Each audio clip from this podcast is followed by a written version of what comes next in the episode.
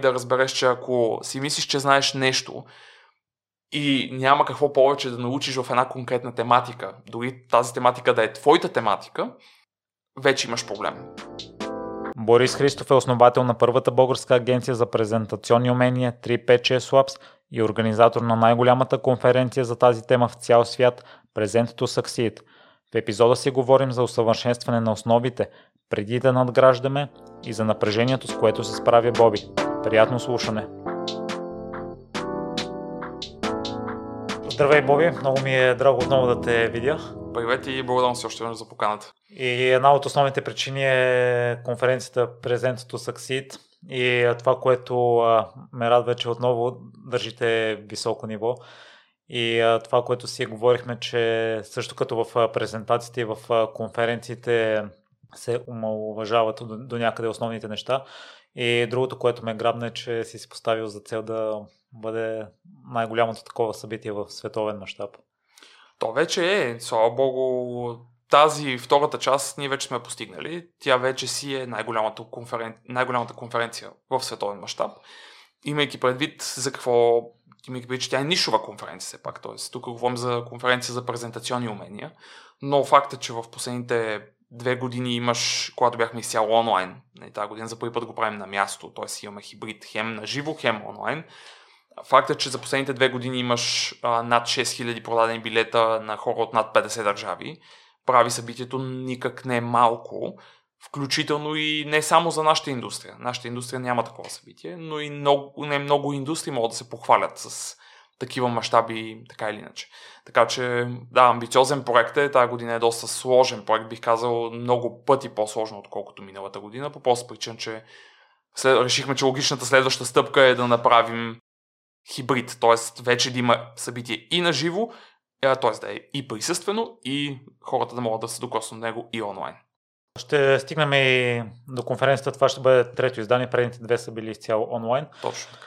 От, от някои части, които изслушах с теб, разбирам, че все още презентациите не са секси и мен на това страшно много ме очудва, тъй като е необходимо умение според мен. Ние с, с, с Стан Чакъров от Aesthetic by Science си говорихме, че това да продаваш е едно от уменията, които трябва да го научиш или е силно препоръчително. Мисля, че презентациите се включва в продажбите. Та, имаш ли обяснение защо все още няма това желание поне хората на основните неща да се научат? Ами, има много голямо... Това, което ми прави впечатление, нали, по нещата, които ние виждаме и с които ние се сблъскваме, е, че има едно изключително, от едната страна, първо самочувствие в хората, че те вече правят нещата по правилен начин. Много често това се случва поради причината, че тези същите хора практикуват това, което презентират, да кажем, вече от не малко години, пет-десет години. А като част от този процес, съответно, те им се е налагало да презентират. Виждали са едни, може би, не лоши резултати или не а, така, проблемни резултати до момента и съответно не виждат смисъл да вкарват допълнително време, ресурс и така нататък в това да го подобрят. Сега, дали по нашите критерии те презентират правилно или го правят по най-оптималния начин, това е коренно различна дискусия. Според мен в много голяма част от случаите това не е така. Но от едната страна виждаш една група хора, които казват, ми аз това го правя вече десет години, защо да се променям? Тоест правя го по някакъв приличен начин, а, явно ми носи някаква форма на успехи и съответно защо да вкарвам повече ресурс, защо да вкарвам повече време? Това обаче ги оставя малко слепи за това, че може би последните десет години са го правили грешно така или иначе и съответно не могат да преценят, а пък по-още и че не могат и да измерят какво са пропуснали, заради това, че не са усвоили определен тип знания, определен тип умения и така нататък. От другата страна имаш, от другата страна просто имаш хора, които, за които това все още те не разбират важността му, т.е. не разбират, че едно такова умение е важно. Тези хора са малко по-трудни за убеждаване, т.е. тези хора трябва първо да им се покаже каква е силата на една презентация, до какво може да доведе тя, за да може потенциално, пак не е гарантирано, за да може потенциално след това те си кажат, чакай малко, това може да бъде ценно и за мен, или виждам как е ценно за мен, дай да вкараме целенасочено усилие, време, ако ще си пари в това да стана по-добър или по-добри, да станем по-добри в презентационните си умения, в начина, по който комуникираме и така нататък. Така че причините са, причините са много, нивото като цяло е ниско и, и може би с това да приключна този въпрос е, че когато виждаш, че всички около те презентират по един и същи начин, и ти си кажеш, чакай малко, а това сме го имали с клиент. Ние сме имали обратна връзка от клиент, при който човек от една компания говори за нас пред менеджера си и менеджера на този, на този човек казва, аз презентирам на много места и всички презентират като мен, което означава, че аз очевидно го правя правилно. Тоест, ако всички презентират като мен или аз презентирам като тях или сме на едно ниво, то това означава, че правя нещо правилно. Което обаче, имайки предвид, че нивото е ниско, не е точно истината. И съответно, за мен е много по-интересно да видя хора, които искат и се интересуват да станат по-добри, защото когато комбинираш, аз винаги съм го казал, когато комбинираш знаете си в една област, независимо коя е тя, дали е финанси, дали е project, управление на проекти, нали, така наречения project management, дали е ай ти, дали е маркетинг и така нататък, и ги комбинираш с презентационни умения, комбинацията става взривоопасна, защото просто бройката хора, които имат тези две умения, т.е. знанията в съответната им област и са добри комуникатори, е толкова малка, че всеки, който притежава двете умения, се отличава абсолютно веднага от всички останали. Имам а, две неща тук. Едното е, да кажем, менеджера презентира, постига резултати, не му е необходимо, да кажем, в неговите очи да надгради това умение. Та, защо би било полезно за него да, да го прави? Според мен, всеки, който има начин на мислене, което, е, което звучи от рода на това, което ти казваш, не виждам смисъл да си надграждам това умение, е вече проблем. И особено когато си на менеджерска позиция. На менеджерска позиция, както се променя всяка позиция, се очаква да ставаш все по-добър в това, което правиш на ежедневна база. Или поне аз така мисля, може и да, може и да бъркам, разбира се. Но по това, което виждам с компании, с които работим, тире най-големите брандове в света, от менеджерите особено се очаква да стават, от менеджерите и от лидерите, както и между другото от всяка една роля, особено в днешно време, се очаква да стават все по-добри в това, което правят на ежедневна база. Не на ежеседмична, не на ежемесечна, не на ежегодишна, ами на ежедневна база. А и то, между другото, света те притиска да ставаш по-добър. И погледни какво се случва с една технология като ChatGPT, която раз... буквално тресе целия свят в момента. Тоест, ако ти не си склонен да погледнеш, да кажем, в тази посока и да видиш, окей, как мога да използвам, да кажем, такава технология или подобни технологии с цел да стана по-добър в това, което правя, много скоро ще имаш доста сериозни проблеми, които са някой ще те измести от позицията ти. Или някой ще е склонен да види какво може да направи. И съответно, колко по-добър ще бъде, той или тя е, бих казал, експоненциално по-добър. А, така, че, така че, според мен, особено на менеджмент позиции, да не те грижа и да не търсиш почти през цялото време начин да станеш по-добър комуникатор и по-добър презентатор, имайки предвид, че ролята на един менеджер в основата му е да комуникира. Да, а, нека кажем, че това е доста сериозен проблем за този менеджер.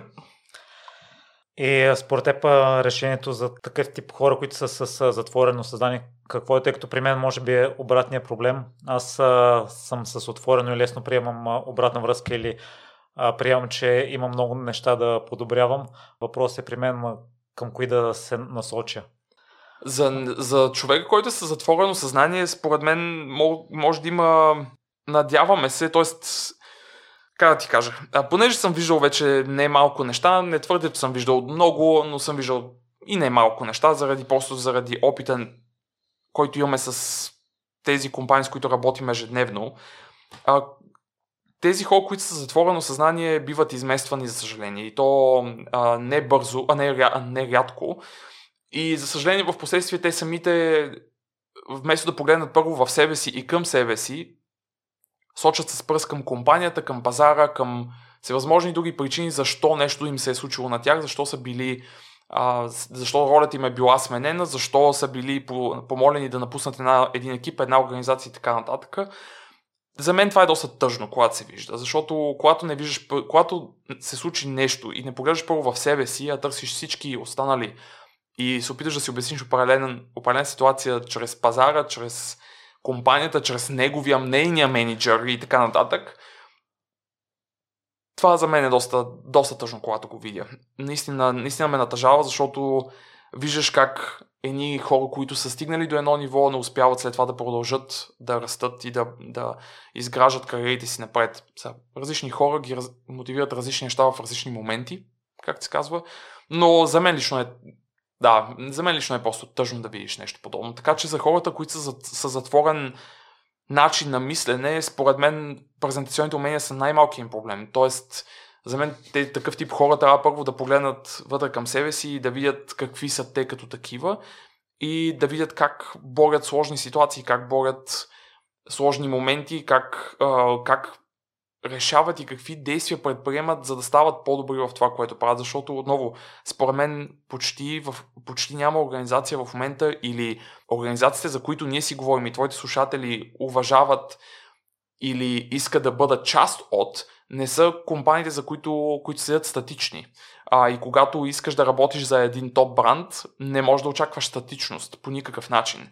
За да не се получава статичност, трябва да има движение, за да има движение, трябва да има развитие. И оттам всеки, който не иска да се развива, съжалявам, че ще го кажа, но той, просто, той или тя просто няма място в такава организация. И немалко организации, между другото, имат механизми, с които правят така, че хората, които не искат да се развиват, просто напускат организациите.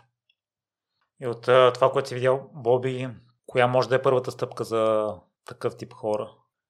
Според мен, според мен поня... ако е, говорим за контекста на една немалка организация, понякога според мен менеджера на този човек трябва да направи, може да направи, не казвам трябва, но може да направи първата стъпка. Когато имаш един екип от хора и виждаш, че някой в екипа има конкретен, конкретен казус, т.е. не иска да учи или не вижда, че трябва да става по-добър в нещо, според мен менеджера на такъв човек или лидера на един такъв екип трябва да направи потенциално една първа крачка, да помогне на този човек да си отвори съзнанието за един друг свят, който може би съществува някъде около него или около нея. Така че ако става въпрос за човек, който работи в една конкретна организация и продължава м- така дълго време да седи статично на една конкретна роля, бих погледнал също си към компанията и към менеджмента и към лидершипа, на, т.е. и към лидерите на самата организация, да видим те какво правят по този въпрос. Ако си сам самичък, както се казва, и се опитваш сам да правиш нещо, а по-скоро трябва да чуеш такъв тип подкасти и такъв тип неща и да разбереш, че ако си мислиш, че знаеш нещо и няма какво повече да научиш в една конкретна тематика, дори тази тематика да е твоята тематика, вече имаш проблем. Тоест няма човек на света, който знае всичко за една конкретна тематика. Камо ли да знае всичко за повече от една. Присъствал съм в технологичния бранш, когато бях в технологичния бранш на конференция, на която един човек заяви много смело пред цялата публика от също толкова компетентни технологични хора, че той познава една технология напълно и знае абсолютно всичко за нея.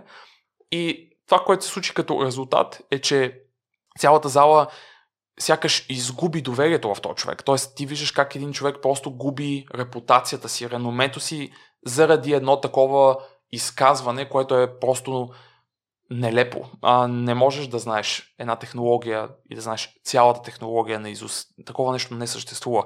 Ситуациите, сценариите, в които да кажем може да използваш една технология, са неограничени. И следно да твърдиш, че знаеш това и че си направил всяко едно от тези неща, просто граничи с абсолютна лудост. Определено е така. Ти, Боби, като си с отворено съзнание, по какъв начин успяваш да си насочиш ресурсите за най-необходимите според теб неща? Ами, ако питаш хора около мен, да кажем, ако питаш Ива, която е, за, за която все още не мога да свикна да кажа, че да казвам, че е жена ми, сме били единайсет-дванайсет години заедно, без да сме женени, и отскоро сме, т.е. септември, а, сме Да, септември, чакай, помислих дали не обърквам датата на сватбата за пореден път. пети септември, пети септември, спокойно, няма проблем. А, но, пети или осми беше? Да, това ще може, е, е такива моменти мога да ги кътваме, но мисля, че беше пети. А, както и да е, аз не съм до такава степен по дати и така нататък, поставям важността на други места, не толкова на това знам ли коя дата е конкретно нещо, но ако питаш да кажем нея или ако... Да, мисля, че нея може да попиташ най-лесно. Аз съм, аз съм човек, който, да кажем, обожава много, обожава да чете. А, наистина е... За мен това да... да чета книги и съответно да слушам неща, но може би да чета книги най-много е нещо, което е абсолютно хоби. А, тя това постоянно се... Хили, че чета по няколко книги на, на месец, нали? И съответно събота и неделя мога да ме видиш много често вкъщи, седнал на земята, четяйки книга с един или жълт, или син, или розов маркер, нали? И да си отцветявам някакви неща и да си пиша по... Тя казва, стига си драскал по книгите и аз съм... Те са мои книги, мога да си правя каквото си искам по тях, понеже с тези маркиращите маркери, т.е. тези, които са малко по-широки, малко по-така, ам, не са тънки, а ми са доста така обемно, обемно маркират, а, мога да си представиш колко грозно се пише с тях, но аз си пиша по книгите, защото ми хрумват нови идеи, когато чета нещо. А, така че за мен най-важното е, за мен най-важното е, че аз искам да продължа да бъда любопитен за всяко нещо около мен, старая се да Се, старая се да наблюдавам адски много индустрии, т.е. не се филтрирам само в нашата индустрия, която е презентационната индустрия. За мен е много интересна интериорния свят, архитектурния свят са ми много интересни, ам, бизнес света цялостно ми е интересен, маркетинг света ми е интересен, фешън света ми е интересен. Има много светове, които са ми интересни и вкарвам целенасочено усилие да чета за тях, да гледам неща от техния свят, защото може да видиш може да видиш ресторантьорството ми е много интересно между последното, последно време. Тоест може да видиш много допирни точки с принципите, които тези, тези организации или организации в този тип браншове спазват и следват, за да бъдат успешни, са много подобни на принципите, които и ние можем да спазваме като презентационна агенция, да кажем, за да бъдем успешни. А, така че, ако мога да го обобщя, просто истината е, че обожавам да чета и обожавам да слушам ам, неща, които са обвързани с света около нас, ако трябва да го нарека така. Не съм филтриран на ниво презентации, комуникации и така нататък. Вкарвам много време в това, но вкарваме ни, бих казал, двайсет до трийсет процента от времето си да чета и да гледам и да слушам неща от индустрии, които нямат нищо общо буквално с презентационната или комуникационната индустрия. Аз в а, миналото малко страдах от а, перфекционизъм и като прочета нещо, веднага искам да го приложа mm. в живота си. Та, има ли нещо, Боби, от нещата, които си чел и искаш да подобриш в живота си, но за момента е на заден план, защото няма къде да го вкараш в програмата си? Ту, това е, това е доста, доста, интерес, доста интересен въпрос, ако трябва да съм честен. Ам, и, и определено е нещо, което ме кара да се замисля. Дали има нещо, което е назад, поставено назад? Може би да, айде да кажа може би да. А, замислих, се за, замислих се за нещо, което четох всъщност от един от гостите ни миналата година на конференцията ни, който се казва Хорст Шулце. Аз по време на конференцията му казвам мистер Шулце. А, той е съоснователя на хотелите, на веригата хотели Рица-Карлтън и в последствие на веригата хотели Капела Груп. А, той има една книга, която се казва Excellence Wins. А и в тази книга всъщност говори за, така да се каже, за принципите, които правят един клиент от стандартен клиент да се превърне в лоялен клиент на една услуга или продукт, продукт или услуга всъщност. И там той говори очевидно за, т.е. той говори за няколко, да го нарека, параметъра, които всяка една продукт или услуга трябва да имат, за да превърнат един клиент на тази услуга в лоялен такъв.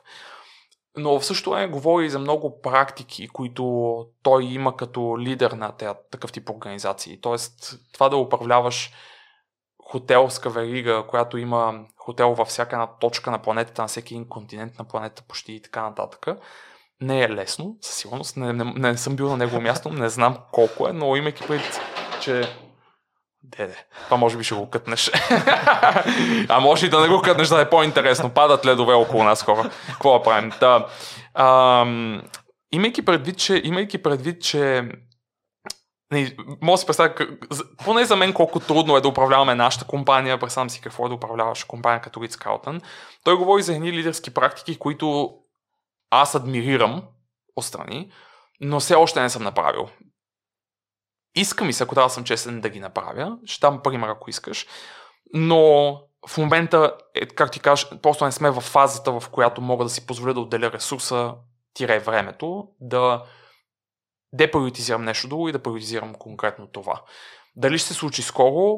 Да, предполагам, че ще се случи, защото правим определени неща в компанията, които целим да я подобрят, след, особено след като конференцията мине, защото до, до тогава целият ни фокус е там, както може да си представиш. Но да, това са едни от нещата, пълно, едни от нещата, които четеш в неговата книга, от гледна точка на това какво е да си един успешен лидер и какво е да ръководиш една цяла организация, един цял екип от хора да бъдат, както го наричаме, алайнати, т.е. да имат ясна представа кои сме ние, защо сме там и какво правим. И всички, когато ги питаш кои сме ние, защо сме там и какво правим, да казват едно и също нещо, е определено много интересна задача, не е лесна задача, поне според мен, и е нещо, което аз лично бих се фокусирал след известно време доста сериозно в него. Искам пример, ако... Да, ми той, той, той, да кажем, говори за това, а, той говори за това, примерно, че във всяка една... т.е. в Карлтън, в Риц и в Капела Груп спазват им принцип, който е много специфичен. Те говорят за техните ценности. Тоест, всяка една ценност на организацията, да кажем, те са петнайсет, да кажем, не, не, просто не спомням точното число, но да кажем, че са петнайсет, не бяха пет или десет, т.е. говоря за малко повече. Те са около, да кажем, петнайсет ценности. И всяка една от тези ценности се разглежда всеки ден в екипа. Тоест, преди един екип, във всяка една точка на света, да започне деня си, се казва, днес на фокус е ценността Хикс, т.е. да кажем ценността това да не пропускаме, да поздравим всеки един гост по правилния начин, да кажем, буквално, си, а буквално се опитам да си припомня наизуст нещата. И деня започва по този начин, т.е. има напомняне, преди старта на деня, има ценно праси си като ценност на деня. Нещо, с което целият екип по целия свят, насякъде в Рицкалтън, в един същи ден започва.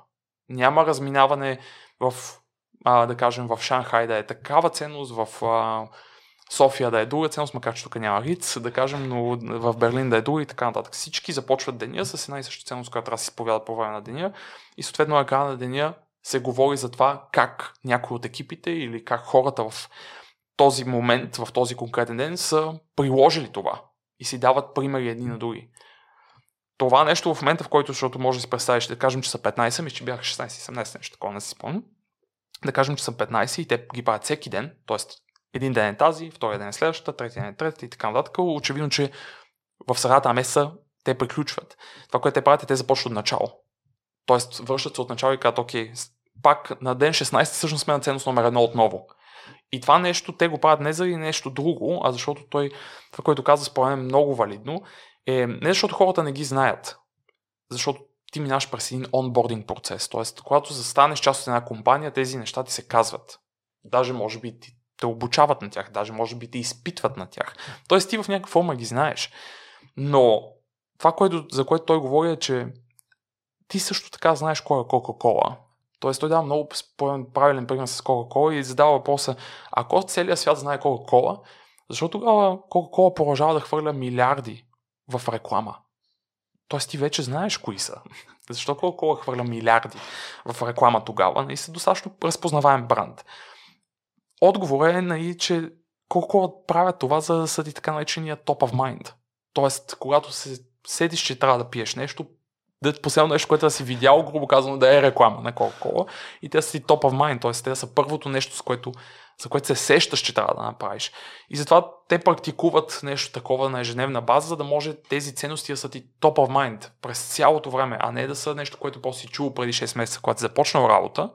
Да, тогава ги беше научил, спомниш си какво съм, но вече заради динамиката на ежедневието вече малко забравяш кое какво точно беше и така нататък. Няма шанс, защото те вярват, че ако целият екип и цялата организация изповядва тези ценности, няма начин да не са номер едно хотел в света.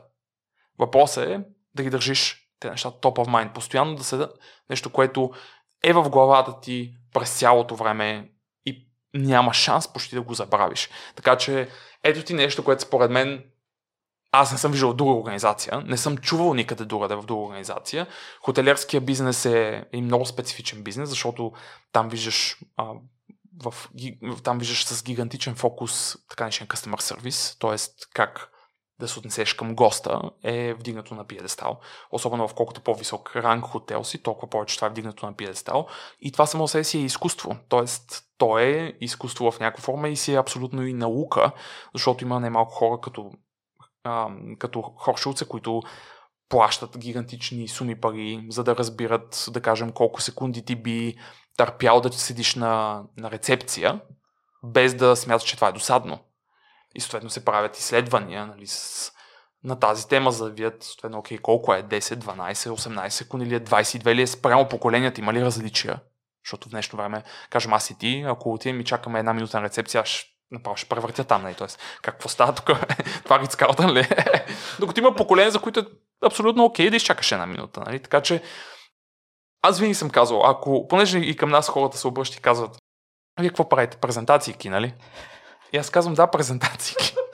Но всяко нещо, ако искаш да си истински добър в него, можеш да задълбаеш толкова много, че повечето хора да го смятат за абсолютно нелепо. Но отново, ако ти искаш да си възможно най-добрия, да си най-добрия в това, което правиш, можеш да търсиш, можеш да учиш, можеш да копаеш толкова много във всяка една тематика, че за, отсре, за отсрещния свят, за хората около теб, това да просто да изглежда странно, а за теб да е най-логичното нещо на света. И вие с триста петдесет и шест Labs със сигурност сте най-добрите в презентациите, в изготвянето, в дизайна, обученията и така нататък.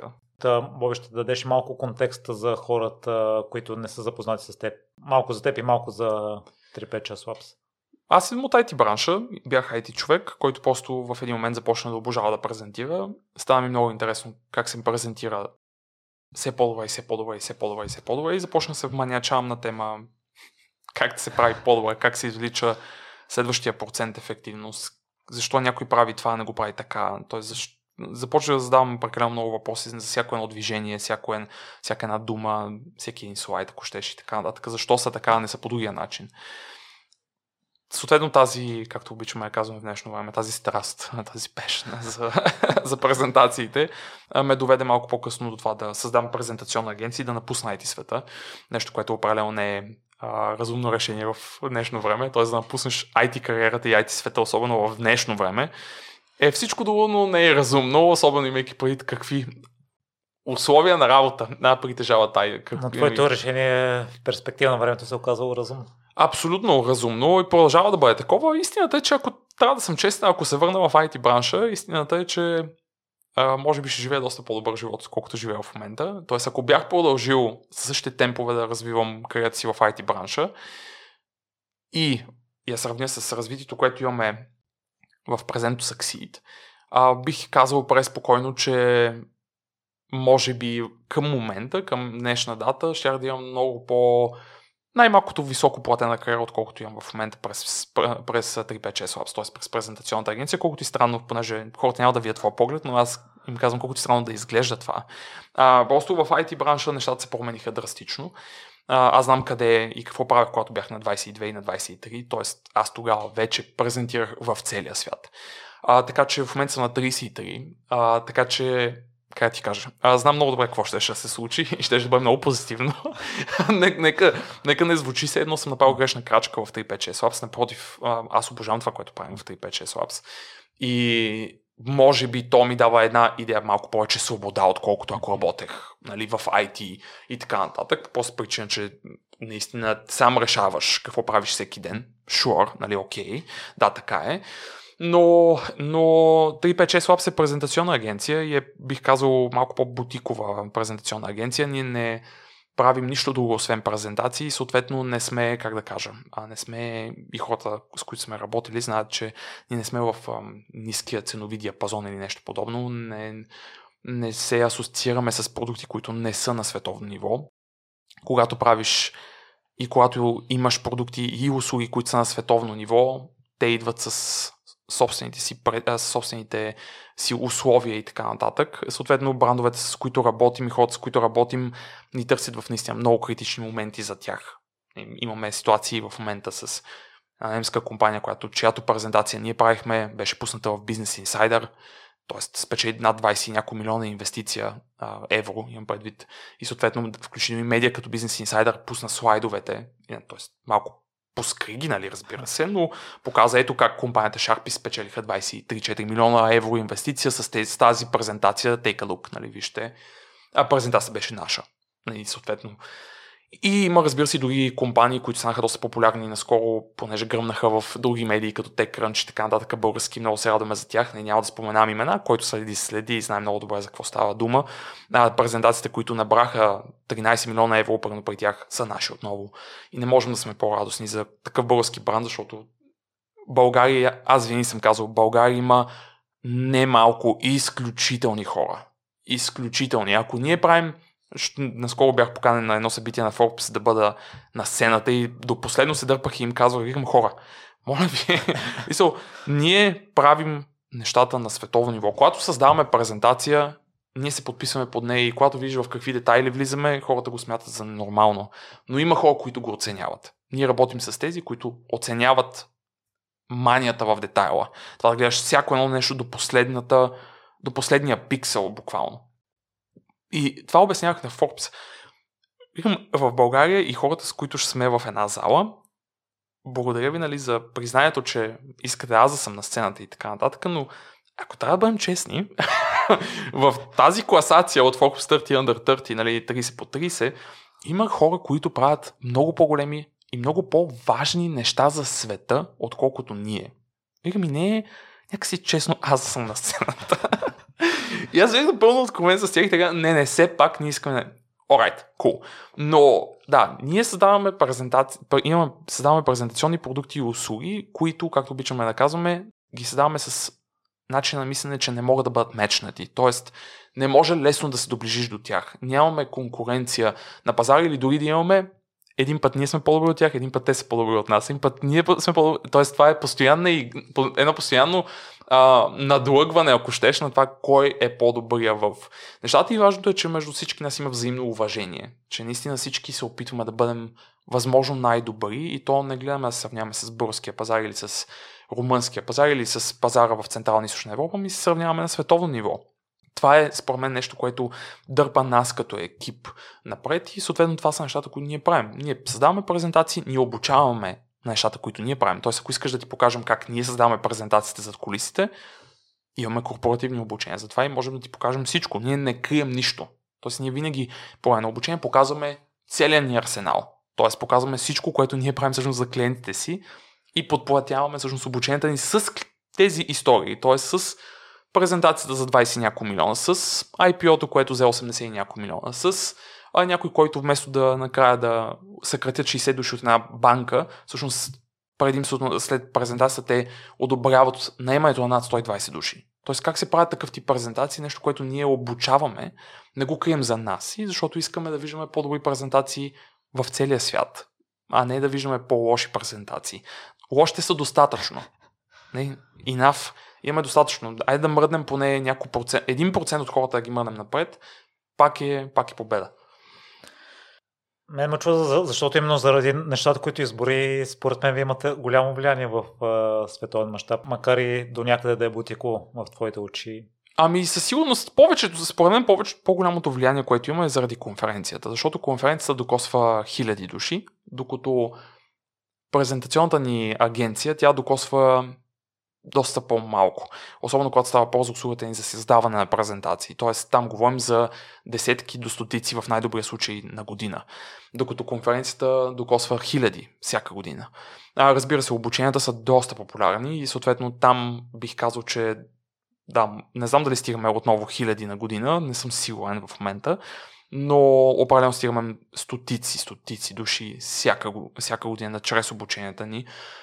Колко от тези хора в действителност в последствие се променят и наистина се стараят да станат по-добри в презентациите си само заради обучението, което ние сме направили, да ти кажа честно, искам и се да вярвам, че не съм малко.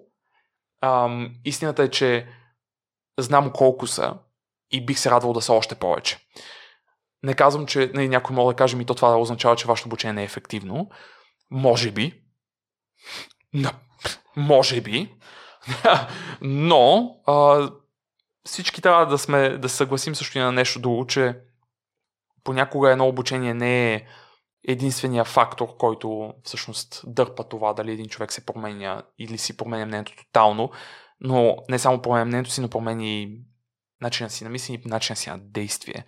Защото това е вече коренно различно. И да си видял неща, които не сме ти показали е едно, да си казал да, това наистина е по-добро от другото, е едно, да си решил след това ти да го правиш, е коренно различно. Защото просто изисква значително повече време, отколкото хората вярват, че изисква. И повечето пъти, като питаш наши клиенти, кога правите важните за вас презентации, вика, как коя бой? Вика, час преди срещата, вика, най-много, оптимален случай, вика, вечерта преди. При нас няма такъв тип проект, т.е. ние правим по някоя презентации и ми преди това са хора, които правят само презентации, т.е. говорим за екип от експерти, които само това правят, ние правим презентации седмици наред. Тоест, и после хората се казват, ами тя е, тя е изумителна, тя е супер ефективна, нали, постигна хикс и екизет. Да. Има причина защо това е така. Просто има едно количество знания и едно количество време, които са вкарани целенасочено в този продукт. И накрая не би дало да ви очудва, че той е успешен.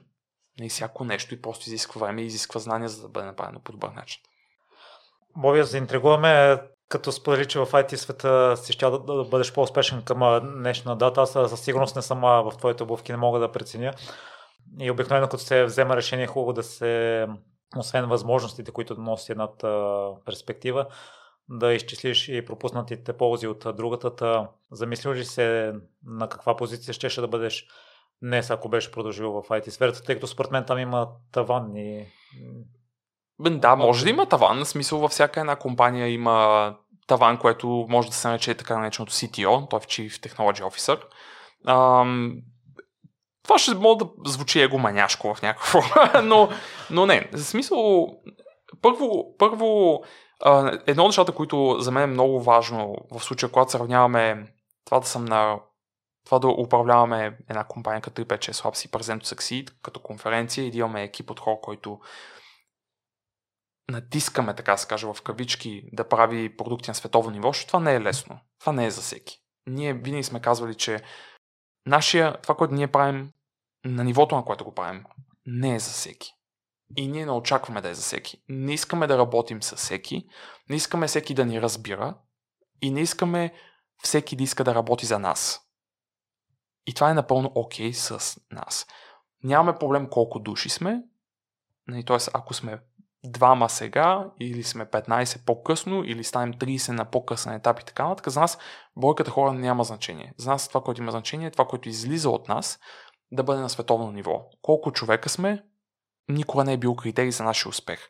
Та, казвайки това, цялото нещо, за да движим един екип в тази посока, на това темпо, с тези критерии и така нататък, за мен лично, като човек, който никога не е бил менеджер, не е бил лидер преди това и така нататък на една организация, тази трансформация, да, да използвам модерна дума, трансформация, беше и продължава да бъде адски трудна. Тоест, наистина е много трудно да, да управляваш един екип по такъв начин, че те да нямат търпение и да идват на работа с желанието да правят неща, които са на световно ниво. Което, разбира се, идва и с критика. Тоест, ние винаги сме били много отворени един към друг вътре в екипа. Това е една от ценностите на нашия екип, че сме напълно прозрачни и не си пестим нищо и че винаги сме били супер директни един към друг. Като казвам супер директни един към друг, имам предвид аз към тях и те към мен. Това е много важно да се чуе. Никой на мен не ми е пестял нищо като коментари, обратна връзка и така нататък. И сме имали, а и тогава между другото са най-продуктивните разговори. Защото когато, понеже аз съм не ям си кой, чакай сега да видим как на Бой да му кажем, че нещо не се прави добре. Не, ела и ми кажи, това не се прави добре, не дай да го правим. Но обратно, но обратно към въпросите за, за ролята в ай ти бранша, т.е. вършайки се за секунда, едното нещо идва с адски много стрес. Тоест, не казвам, че на високите позиции в различни компании няма стрес, няма напрежение и така нататък, но нека да бъдем за една секунда честни с нещо. В едната ситуация, една компания, която има много голям финансов ресурс, ти освобождава този финансов ресурс и ти казва, използвай го. Ще дам контекст за да виж какво ми падите. От другата страна, ти трябва да създадеш финансовия ресурс. Това е много различно. И само за пример на всички, които слушат, понеже ние правим нашата конференция в момента, нашия бюджет на компания, която в момента сме дванайсет души, инвестицията, която ние правим в Present to Succeed, за да хората да дойдат, това нещо да се случи, да научат от тези лектори и така нататък, е над двеста хиляди евро. за нас, подчертавам, за нас, над двеста хиляди евро инвестиция в това да направим конференция не е малка инвестиция. В този момент на компанията ни, за нас като хора да инвестираме в един, едно нещо, което се случва в един ден, да вкараме над двеста хиляди евро, е не малка инвестиция. Сега, само за да обърна летвата, да обърна нещата, за да го видите от другата страна всички, защото това е важно. И не казвам, че е добро, лошо, грешно, няма значение. Имам немалко познати, които са така наречените ивент менеджери, което е супер яка позиция, не да организираш събития, които работят за, да кажем, ай ти компании, без да именуваме компаниите. Които, когато сме си говорили за събитието, което ние правим и нивото, на което не искаме да го направим това нещо, им казваме какъв ни е бюджет, те казват окей, а, добре, това е хубаво, защото вика, наши, понеже сме си говорили кои лектори взимат и така нататък, и аз казвам, викам, хора, вие само един от вашите лектори струва повече, отколкото нашия бюджет, нали, за цялото ни събитие. Викам, колко ви е бюджет за събитието? И те казват осем милиона евро. И аз казвам, окей, осем милиона евро, нека да бъдем честни, аз знам как да изхарча осем милиона евро за един ден, за конференция. Наистина знам. Още повече, знам как да ги изхарча, ако не са мои. И не съм ги изкарал аз. Разликата между това да трябва да изкараш двеста хиляди собствения си труд и си една малка компанийка, която прави бутикови неща за много малко хора, и това някой от някъде да ти дава като бюджет осем милиона евро за един ден събитие, е много голяма. Мисъл, нека да бъдем много честни. Много е голяма. Повярвай ми, и съм абсолютно сигурен, че всички, които слушат, ако ви поставим на позицията да харчат осем милиона евро, съм сигурен, че направите егати събитието. Може да не знаете как да го направите. Ще наемете хората, които да го направят за вас, и накрая ще си оставите пари за себе си. Сигурно в някаква форма, ако е, ако е законно това. Но, но, в когато управляваш нещо своя, когато си го стартирал от нулата, напрежението, напрежението, стреса, факта, че понякога може да останеш без пари, ние сме оставали с буквално с по десет лева в банковите сметки, след като сме плащали заплати. Ти не сеш какво означава да останеш, разбира се, това беше слава Богу, преди много години. Не сеш, че ти се прибираш в къщи и кажеш, леле майко, аз имам десет лева.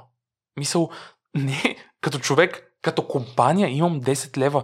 Ние ако направим нещо другия месец, и ако не влезем някакви хиляди левове в тази компания, ние не можем да си платим на хората. И тогава ти... Не, не, значи, стресът, който изживяваш, е коренно различен, отколкото когато си в една друга компания, която управлява с едни бюджети, които ти се дават на теб и така нататък. Разбира се, никой няма ти даде право да харчиш бюджет тук така. Това е ясно, но фактът, че тези пари са вече там, е коренно различно. Та, обратно на въпроса ти, според мен щях да имам много по-спокоен живот. Да го кажа така, спрямо три пет шест лапс, не казвам лишен от стрес, защото колкото по-нагоре, и всеки, който, защото мен винаги ме изумява как хората казват ми, аз искам да стана такъв, искам да стана такъв, искам да стана такъв. Всяко нещо, което иска всеки да стане, колкото по-нагоре отиват в йерархията на една компания, с което идват пари и всичките други неща, идва и едно друго нещо, което се нарича отговорности. Тоест, ако ти искаш да изкарваш два пъти повече, три пъти повече, пет пъти повече, готов си да поемеш пет пъти повече отговорност за действията си. Защото ако не си, съжалявам, нали, но никой няма да ти даде пет пъти повече или два пъти повече, два пъти по-голяма заплата. Та, ако бях в ай ти бранша, вероятно, вероятно към момента, ако трябва да го поставим в контекста на днешните роли и така нататък, сигурно ще да бъда на някаква директорска позиция, като ай ти директор и така нататък, с, нали, без да цитирам числа, ейч ар и така нататък, с заплатите, които взимат ай ти директорите в днешно време, мисля, че да, ще аз чувствам доста комфортно. Очуди ме много а, за напрежението, което си изпитал, тъй като въобще не ти личи в всички участи, а, визуално изглеждаш толкова спокоен и усмихнат. Старая се. Въпросът е, че това не винаги е било така. Не винаги, защото ние си имаме, ние имаме една перс... Тоест ти не можеш да видиш всеки един човек във всеки... всяка една ситуация, така или иначе. Ам, даже и в момента ние имаме ситуация, в която има изключително много стрес заради конференцията, заради това, че пазара просто е много труден, а и че, нали, всички стискат парите си до последно, нали, заради потенциални, нали, инфлации, кризи, икономически а, проблеми и така нататък. И има немалко нощи, включително и в последните месеци, в които просто е трудно да се заспим. Разбираш, просто е трудно, защото е адски пъти по-трудно да, да събереш пари от спонсори, за да направиш едно такова събитие, отколкото да кажем включително и миналата година. А за, за, за щастие или за нещастие, ние всъщност удвоихме бюджет си спрямо миналата година тази година, когато е по-трудно да взимаш пари от спонсори. И съответно в момента има определено напрежение в това, окей, ние ще се справим ли, ще загубим ли пари от това събитие? Тоест, ще успеем ли да занулим сметките, ще успеем ли да направим печалба въобще, или всъщност ще загубим пари от това събитие, защото към момента, към днешния ден, ние имаме още доста работа, за да занулим. Не да говорим за печалба, за да занулим. Просто отново казвам, тук говорим за над двеста хиляди евро, които се инвестират, за да може една група хора от деветстотин човека на живо и няколко хиляди онлайн да изгледат един ден с едни двайсет лектора. Това нещо се оказва адски скъпо удоволствие, както се казва. Малко като офисите нещо време. Не? А всеки иска да има офис, ама като каже колко струва и започва да получаваш криза буквално. Нали, ама кога ще идвате в ора? Еми един път на седмица. Това е COVID света предизвика една коренно различна динамика на, и на начина на работа, и на очакванията на хората и така нататък. Боя, в онзи момент, в който сте били с десет лева в сметката, какви бяха действията, които предприехте тогава? А, агрес... Много агресивни. В смисъл, много агресивни. Имаше много голямо напрежение, в... поне в мен, съответно. Не вярвам да не се е пренесло и в другите в някаква форма, но... А има ли сте екип тогава? Да, да, да. О, да, да. Аз се говоря за десет лева преди да си платим на себе си. Мисъл, за нас реално нямаше пари тогава за да си платим. Чакахме фактура, с която потенциално ние щяхме да си платим, но... Гониш си нещата. А, гониш си нещата до последно, както се казва, имейлите са най-малкото нещо, което се пише, звънят си телефони, защото ние не, истината, че не е като да не сме имали а, фактури, които трябва да ни се платят, просто поради една или по друга динамика, фактурите, които трябваше да ни се платят, бяха забавени заради административни процеси и процедури в съответните компании. А в същото време, разбира се, НАП, а, нашите любимци от НАП, а, които между другото и, и между които има страхотно а, интелигентни и кадърни хора, а, реално веднага след това ти вдигат дело за неплатено ДДС, нали, заради това, че ти не си платил ДДС-то и ти си изведнъж какво става бе хора, смисъл... Ние се опитваме да обясним, че ние пари имаме, защото ние сме издали фактурите, но просто не са дошли при нас, те вече ни вдигат дело и са прави. Смисъл от една страна са прави, аз ги разбирам, но от друга страна пък се нервираш, защото кажеш, ега ти държавата, нали, т.е. тръгваш емоционално да реагираш и кажеш, на нас не ни вдигате дело, за хикс на брой левове, нали, грубо казвам, за няколко десетки хиляди лева ни вдигате дело, а на компанията хикс не вдигате с години. И започваш, тая емоция започва да преобладава в главата и започваш да се нервираш. Но Но да, просто а, фокусът ти става още по-сериозен, започваш да си да бориш и да внимаваш как използваш всяка една секунда буквално, защото нямаш право на грешка, нямаш право на нямаш право на, на мотаене, нямаш право на загуба на време по никакъв начин и фокусът ти трябва да бъде само единствено в това как да излезеш от тази ситуация, не? Защото тук вече говорим за ситуация, която, която поставя под риск абсолютно всичко, което си градил години наред. Защото това се случи няколко години в компанията, а не в самото начало, когато тогава въобще не функционирахме с... Тоест тогава аз бях заделил пари, нали, много дълго време назад, съответно инвестирахме тях, аз използвах тях за да си плаща на себе си и така нататък. Нали, говорим вече, когато има няколко човека екип и нали, движат се някакви проекти, обаче виждате как една динамика на пазара просто и на начин, по който компаниите функционират. Ми ще ви платим се три месеца. Искате и работите с нас? Да. Еми, това са им процесите. След три месеца ще ви платим деветдесет дни, вика, отложено плащане няма. Ние сме, ми... Край си платим на хората с деветдесет дни. Разбира се, ясно, че трябва да имаш други пари. А, това е ясно. Това е. Се, случва ли се ни се и такива неща? Според мен е хубаво да се случат такива неща, защото учат на много неща. Учат на, просто на, на дисциплина и на... Да, учат на адски много работи. Но ако мога да ги избегна, честно казвам, е интересен въпрос, да и би го избегнал отново това нещо. Наистина те учи на много. Освен на дисциплина. А, учите да си... Според мен, учите на това да наистина да си изключително продуктивен. а, тоест да, да цениш всяка една минута и да не се разсейваш, да си много фокусиран и съответно да мислиш как да изцедиш максимум от всяка една секунда, в която си в офиса и в която си буден, грубо казано.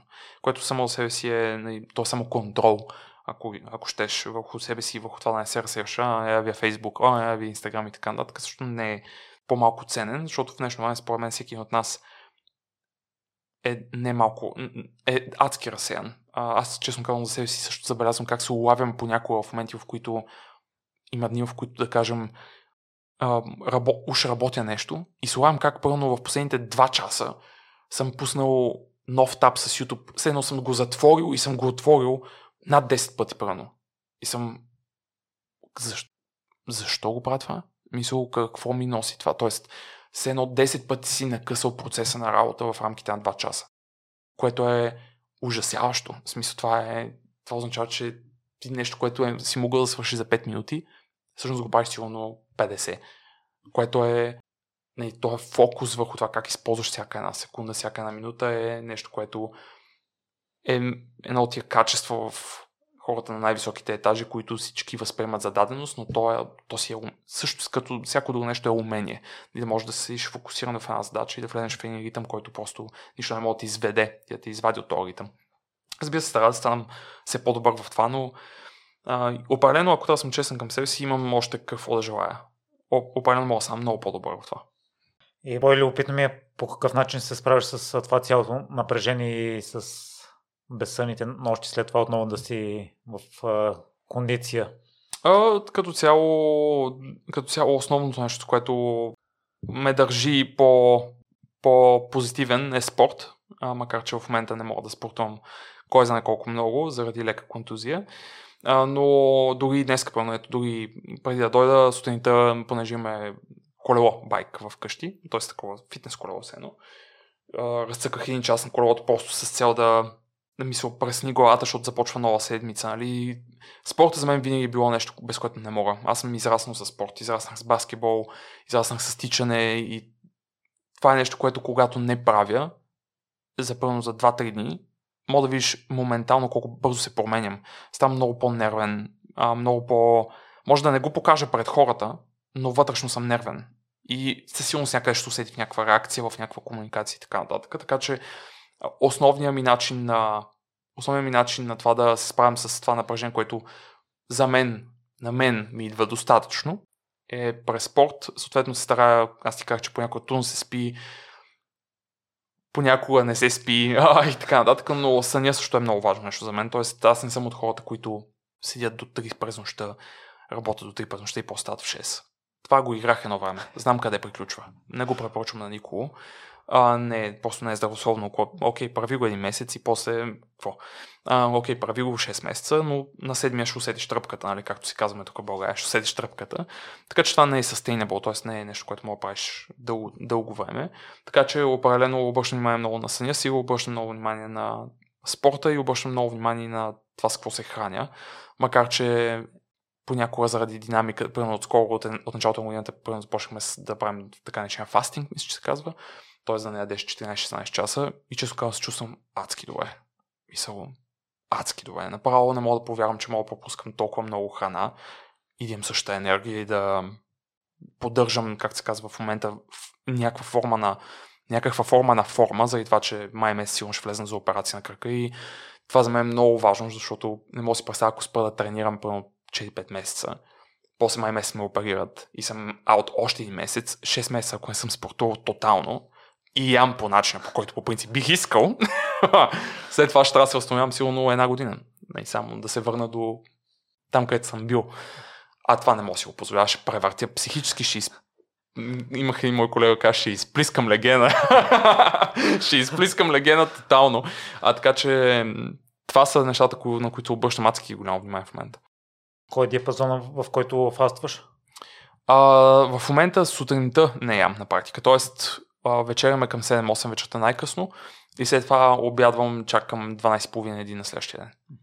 Даже понякога малко по-късно. А, като цяло сутринта ли са ти най-важните задачи? За... Би ми си искало да ти кажа да, но ще ти изложа. Не мога се още да си подредя графика по такъв начин. Най-продуктивен съм по принцип сутрин и без това, но все още не успявам заради просто конференцията ми разбива цялата дисциплина, както и да го гледаш. А просто в момента функционирам в контекста на това да се справим с конференцията като проект и това изисква една, динам... една десорганизация от части. А, като цяло обаче, като цяло обаче сутрините са ми много продуктивни а и съответно тогава вкарвам Тогава работи по много важни неща като цяло, които са такива по-стратегически неща, така че да, бих казал, че сутените са най-най-важни за мен. Боя вече сподели, че си човек с голямо его и си давате открита обратна връзка. Та, по какъв начин приемаш е, негативната за теб от твоите колеги? М- нямам търпение, честно казано. В смисъл, ако, нека кажа така, ако мислиш, че някакъв тип обратна връзка не може в някаква форма да ме нарани, да ме обиди, да ме... Тоест не да ме обиди, да ме накара да се чувствам зле, не може и нерядко се е случвало. Но аз съм от тия хора, които приемат обратната връзка някакси лично, по-скоро я наблюдавам от една точка на това, тая обратна връзка, как ми, какво ми казва и как, как ме прави всъщност по-добър, какво мога да науча от нея. Тоест, имало е ситуации, в които съм чувал обратна връзка, включително и отива за някакви неща, които а, в просто в, в самата ситуация, в която сме били, емоциите са надвишавали рамките на нормалното и съответно сме си казвали неща, които не са били приятни да ги чуеш, ако щеш, и съответно даже може да те наранят в някакво, защото ние пък имаме тази динамика, че работим заедно и пренасим работа си вкъщи след това и също не се връщаме обратно пак за нов офис. Което не е толкова просто, колкото изглежда. А, но у нас се получава за последните ня... четири-пет години работим вече заедно и сме от дванайсет години пък а, заедно в, а, като двойка, както казах хората. Така че аз се приемам просто като нещо, което, от което мога да се уча. И много бързо се стара да преглътна някаква негативна емоция, която е събудила в мен като човек. А всяка обратна връзка идва от някъде. Тоест някой ти казва нещо заради нещо. Тоест идва от някъде. Така че всички ние, които чуваме обратна връзка, аз съм човек, който също я търси. Тоест аз искам да знам как да стане по-добре. Аз съм много самокритичен за себе си и вижд... винаги виждам някакво стъпала пред себе си, как трябва да сме направили определени неща. И съответно ги гоня едно по едно, защото понякога не зависи само от мен, зависи от развитието на екипа, много други динамики. Аз за себе си виждам за всяко едно нещо, което правим и за всяко едно нещо, което аз правя, как може да бъде много пъти по-добре. Наистина имам версия за това. Моя си, може да е грешна, но винаги съм виждал, ако ме питаш за всяко едно нещо, което правя, как мога да е по-добре и знам ли как мога да е по-добре, знам. Наистина знам и си, и си ходя в тая посока малко по малко. Но винаги слушам и обратната връзка на останалите. За мен е наистина много важно. И включително от обученията, когато правим, включително и когато правим презентации пред наши клиенти, включително когато имам лан-онлайн с екипа ни. Има ситуации пръвно, на половин година, а на, на края на годината, в които един от въпросите, които аз им задаваме, как аз да съм по-добър. Тоест има ли нещо, което искаш да ми кажеш, което да е да, ме, да ми помогне на мен самия, забеляш нещо, което бих могъл да коригирам и така нататък. Така че за мен винаги обратната връзка е. Аз винаги я просто очаквам я, нямам търпение да я чуя, защото знам, че там някъде се крие следващото ниво на мен сами и потенциално на компанията и на екипа ни.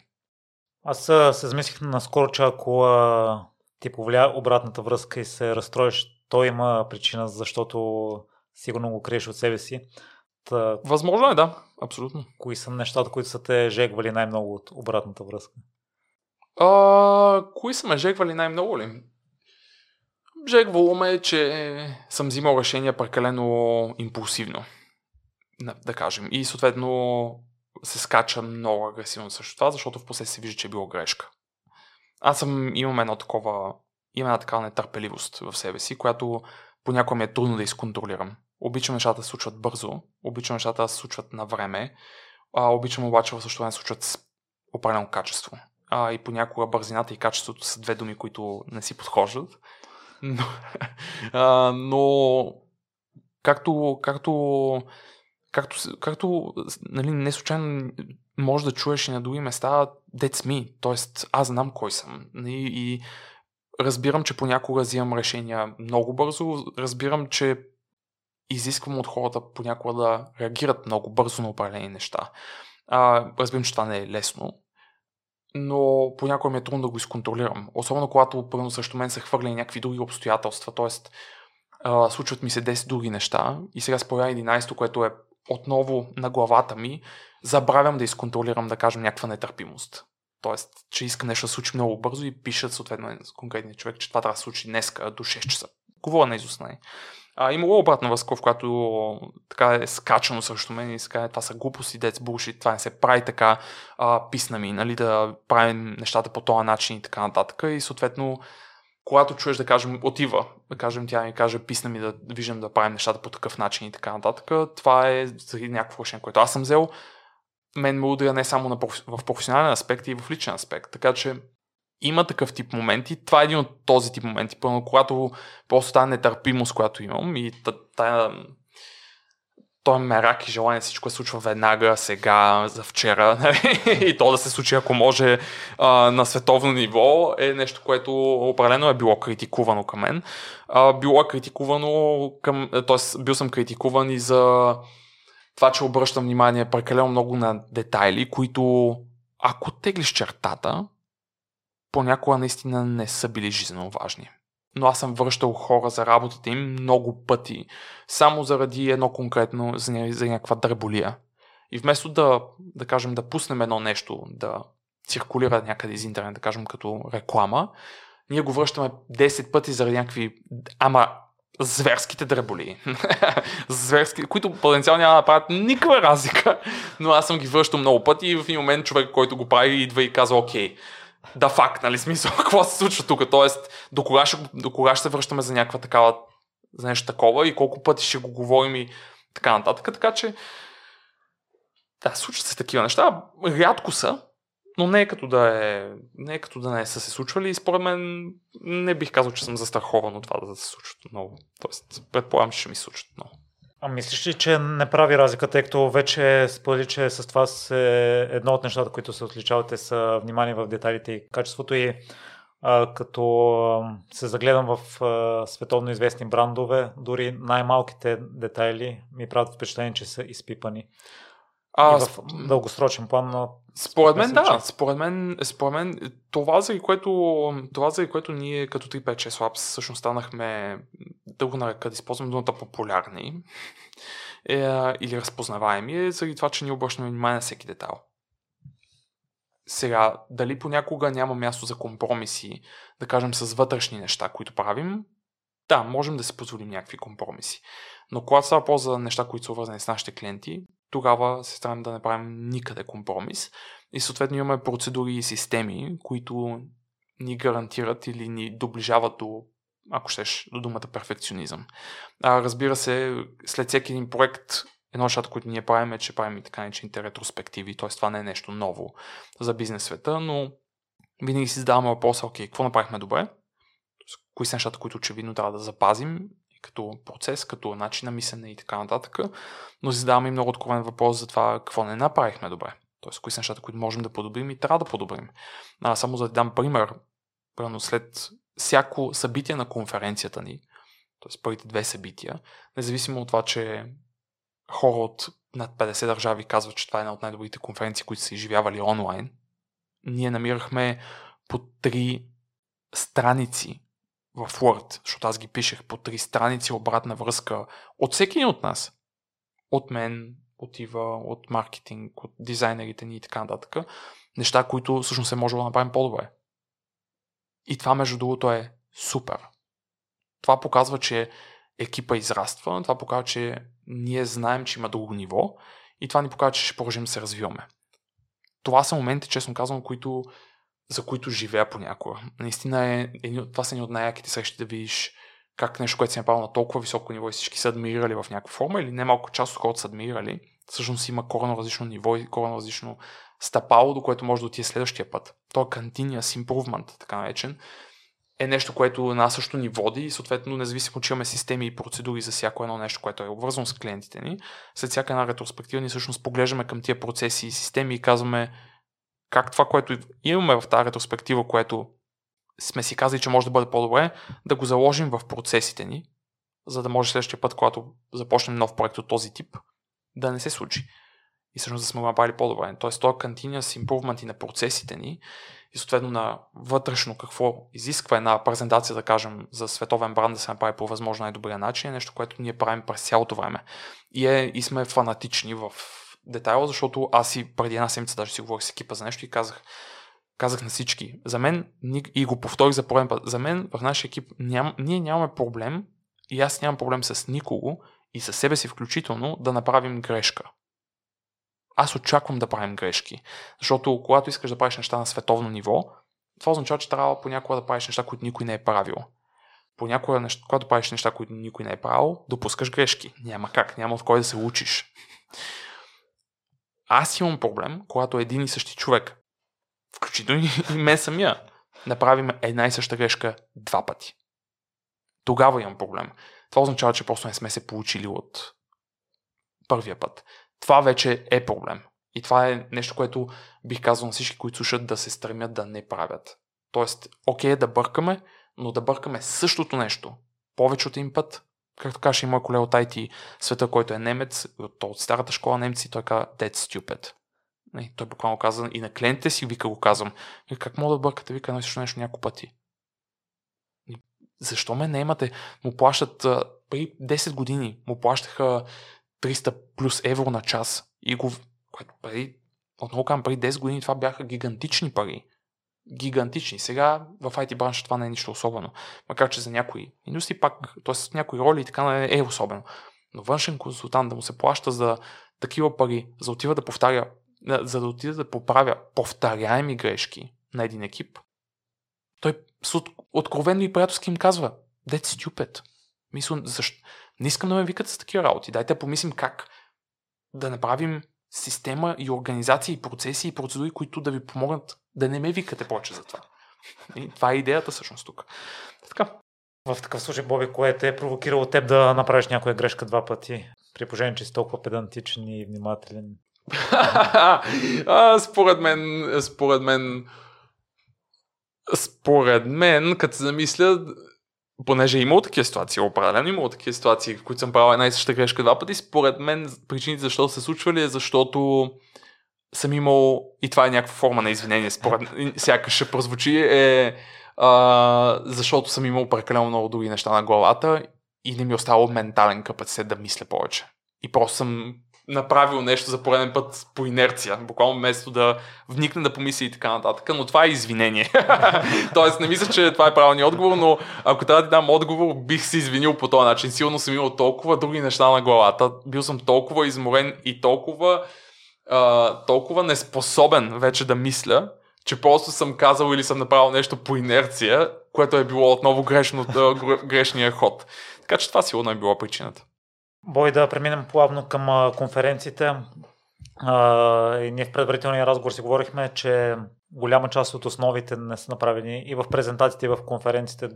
Да те попитам първо за основите, тъй като аз забелязвам и при мен, може би при спорта, тъй като активен спортист човек и от другите предавания, които слушам, хората прекалено много се вманиачават в най-най-напредналите детайли, да си купа най-нови, най-новия часовник, най-новите обувки, възстановяването, примерно основата да спортуваш, да се храниш добре, остава понякога на заден план. Та, по какъв начин да направим така, че основата да ни е стабилна и чак след това да надграждаме? Според мен първо с разбиране, че трябва да застане едно, в случая събитие, за да имаш едно топ събитие, какво, колко във всяко едно нещо, когато искаш да си... Днес слушах, между другото, сутринта, докато бях на байка, слушах един подкаст с един човек, който изпълнеше интересен и на теб, и на всички. И понеже се казва думата спорт. Това е един човек, който се казва Тим Гровър. Не знам дали си го чувал. Стана доста популярен последните няколко години, заради това, че, така да се каже, стана публична личност покрай документалния филм на Майкъл Джордан. Тоест, то не беше документален филм за Джордан, и дала така начиня Last Dance, The Last Dance. Той се превърна в документален филм за Джордан. А, но това е друга тема. Та, този човек е всъщност а, той е треньора на Джордан, треньора, който го, т.е. треньора, който го тренира от гледна точка на физическата му подготовка. И в последствие всъщност е станал и физическия треньор, т.е. треньора на Коби Брайант, който е отново гигантичен а, баскетболист, всеки, който е чувал думата Н Б А, знае името на Коби и така нататък. А, да, в него се, него се говори, той говореше за това, че и Коби, и Джордан, и подобни хора като Дуейн Уейд, нали, пак много топ а, баскетболисти в, на тази, този свят. Това, което правят отлично добре е, че той използва думите they master the fundamentals. И т.е. те са овладели фундаменталните неща в този конкретен спорт до ниво, до което всички, никой друг почти не е. И даже даде пример за това, че Джордан в пика на кариерата си всъщност започва тренировката си не с някакви штури забивки, не с някакви изумителни движения, стрелби и така нататък, а с така наречения chest pass. Т.е. с буквално с подаване на нивото на гърдите, което е най-базовото нещо в баскетбола. И причината защо това се прави е, защото те искат да са, те искат да са абсолютно, фундамента е абсолютно критичен за тях. Ако усъвършенстваш фундаменталните неща, след това много пъти по-лесно може да надградиш всичко останало. Според мен, когато искаш да направиш едно събитие на световно ниво, трябва да разбираш какво прави едно събитие на фундаментално ниво да бъде успешно. Има, според мен, поне някои неща, които трябва да са на място. И по проста причина, че това е динамиката на едно събитие. не, може, не може едно събитие да имаш през цялото време да закъсняват неща. Тоест, дразнещо е, когато пълно идва обедната почивка и лектора продължава повече време, отколкото му е локирано и сега отвънка се трупа опашка пред храната, вместо хората да отидат на спокойствие, да се нахранят, да имат достатъчно време да се нахранят, да се видят с други хора и така нататък. Дразнещо е, когато последния лектор закъснее. И хората трябва да взимат децата, да отидат на вечеря, да вземат... И, имат много ангажименти след работа. Може да не искат да попадат това задръстване. И сега заради някой лектор, да кажем, попадат в някакво задръстване и заради някаква процедура, която е закъсняла. Тоест това, даже да започва и да приключва на време, според мен в едно събитие, правилно е критично. От другата страна, онлайн събитията. Погледни ги последните години онлайн събитията. Събития, които струват хиляди евро за билети, защото ние си купувахме такива, за да ги анализираме, да видим как ги правят те. Как е възможно да струва едно събитие хиляди евро за онлайн ивент и платформата да забива през цялото време и даже на едно от събитията, платформата да падне до такава степен, че цял един ден от това онлайн събитие изчезва. Как възприемаме, как възприемаме това за нормално? Тоест, докога това няма да бъде част от процеса на това един ивент менеджер или хората, които организират едно такова събитие, да гарантира, че това няма да се случи. Тоест, какво са направили тези хора, или по-скоро въпрос тук е какво не са направили, за да тестват платформата, че когато две хиляди души се качат на нея или спуснат да гледат събитието онлайн през нея, тя да не падне. И са правили ли са така наречените стрес тестове на тази платформа? Знаят ли какво е стрес тест?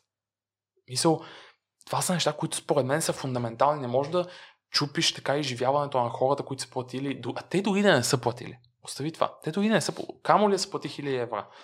И разбира се, според мен всичко обвързано покрай. Защото това, което се случва е, че масово в събития това, което ми прави впечатление, че се хвърлят едни пари за едни зали, хвърлят се едни пари за едни храни, за едни осветления, за едни ефекти, за едни видеа, които се въртят и са и чудно на планета и така нататък.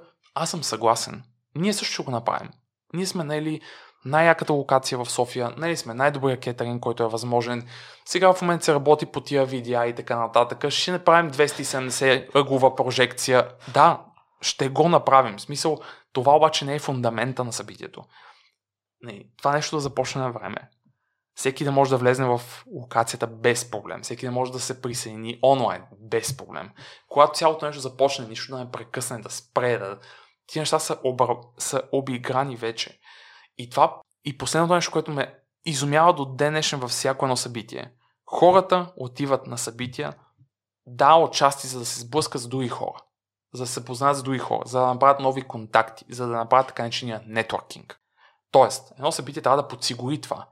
Тоест, трябва да има качествени хора на това събитие, т.е. хора, които искат да са заедно и да, си, и да са си полезни. Трябва да има време, в което тези хора да могат да се сприятелят, да си говорят и така нататък. Трябва да има активности, които да провокират. Да, така е.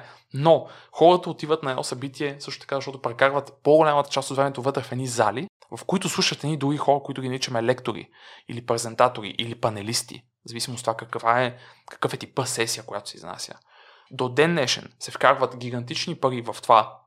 Залата, ефектите, храната, всичко да е на топ ниво и се вкарват zero, т.е. нула пари, как се казва, нула стотинки в това да сме сигурни, че тези лектори могат да изкомуникират това, което искат да изкомуникират, по начин, който ще бъде интересен и ангажиращ за публиката. Не мога да, не мога да, наистина не мога да повярвам, че до ден днешен продължаваме да имаме начин на мислене, който е ми той вика или тя е си и о-то на еди коя си компания. Кой съм аз, ще да му кажа как я презентира? И после този човек отива на сцената и изнася най-скучната презентация на този свят. И всички хора в залата си цъкат по телефоните, петдесет процента от залата, защото съм го виждал, петдесет процента от залата се изнася, физически излизат в лобито, за да могат да пият кафе и да правят нетворкинг, нали, да си отварят лаптопите, да си цъкат имейлите и така нататък. Тоест, защо никой, който, айде не никой, но много малко хора, които се занимават с организация на събития, не вкарат едно перо в бюджета си, в което се говори за подготовката на лекторите. Не, аз не казвам да наемат мен, а, някой фриленсър тук в България или наш колега в Англия.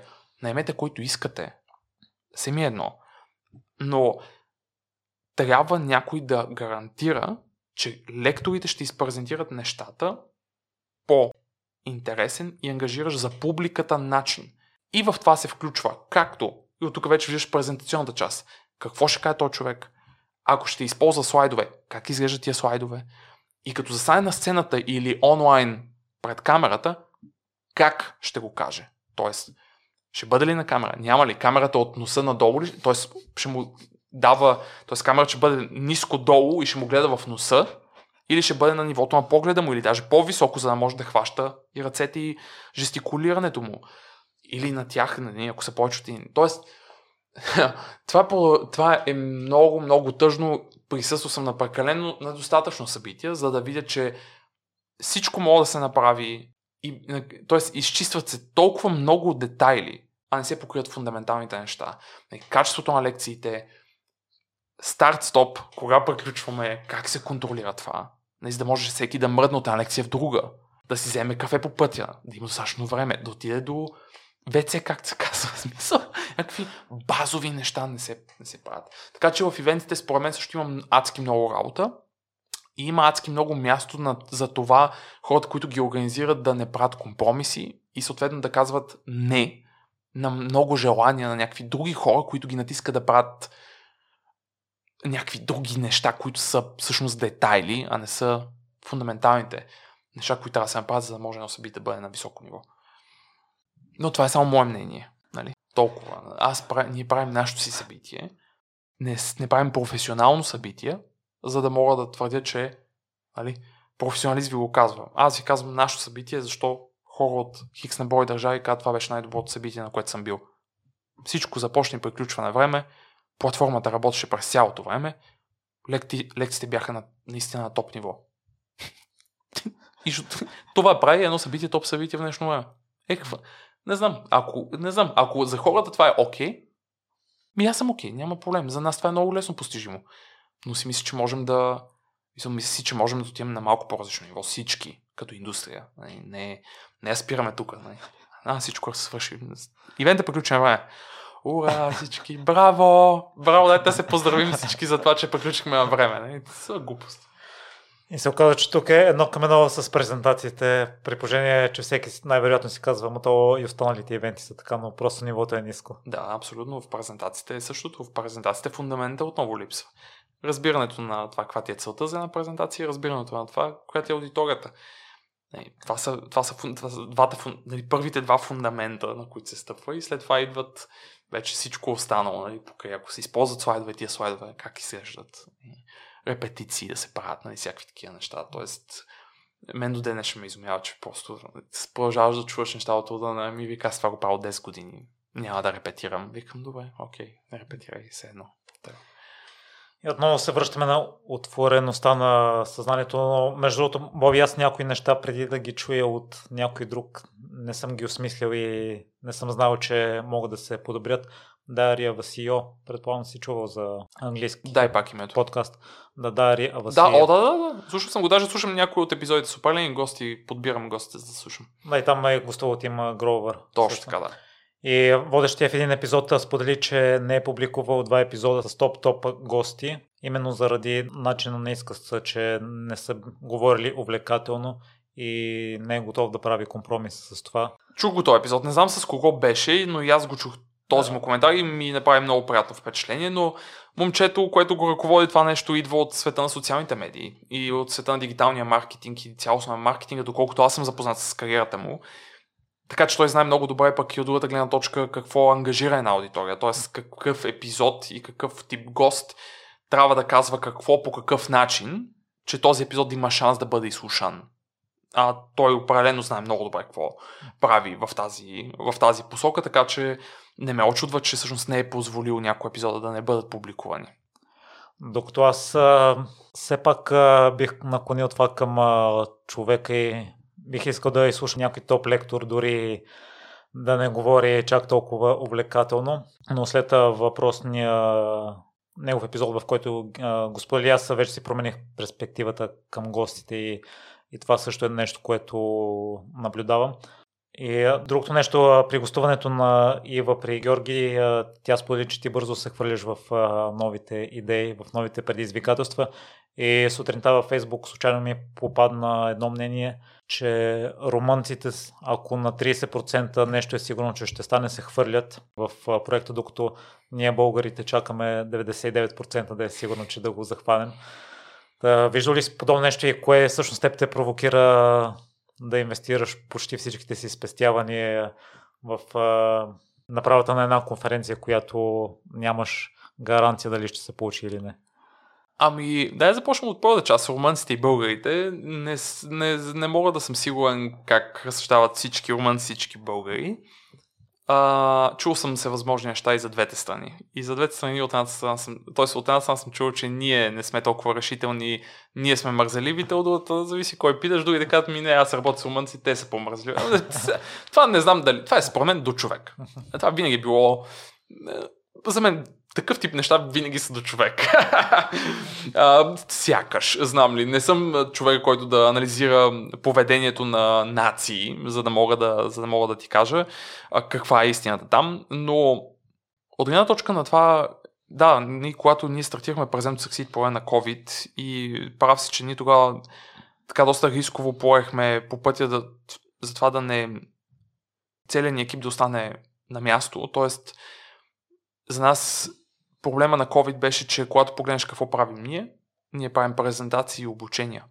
Това, преведено на бизнес език, означава, че едни пари се взимат и идват към нас от или маркетингов бюджет, или от бюджета за обучение и развитие на персонала.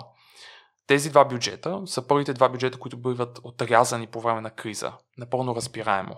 Тоест, ако се случи някаква икономическа криза и някаква друга форма на криза, първите бюджети, които едни компании режат, са маркетинга и обученията. Това е първото нещо, което се реже. Тоест, ние директно попаднахме в, този, в тази ситуация с казуса, че просто месец след като влезнахме в COVID малко по-сериозно, за, в рамките на един ден получихме обаждане от няколко от нашите клиенти, които всички казаха край.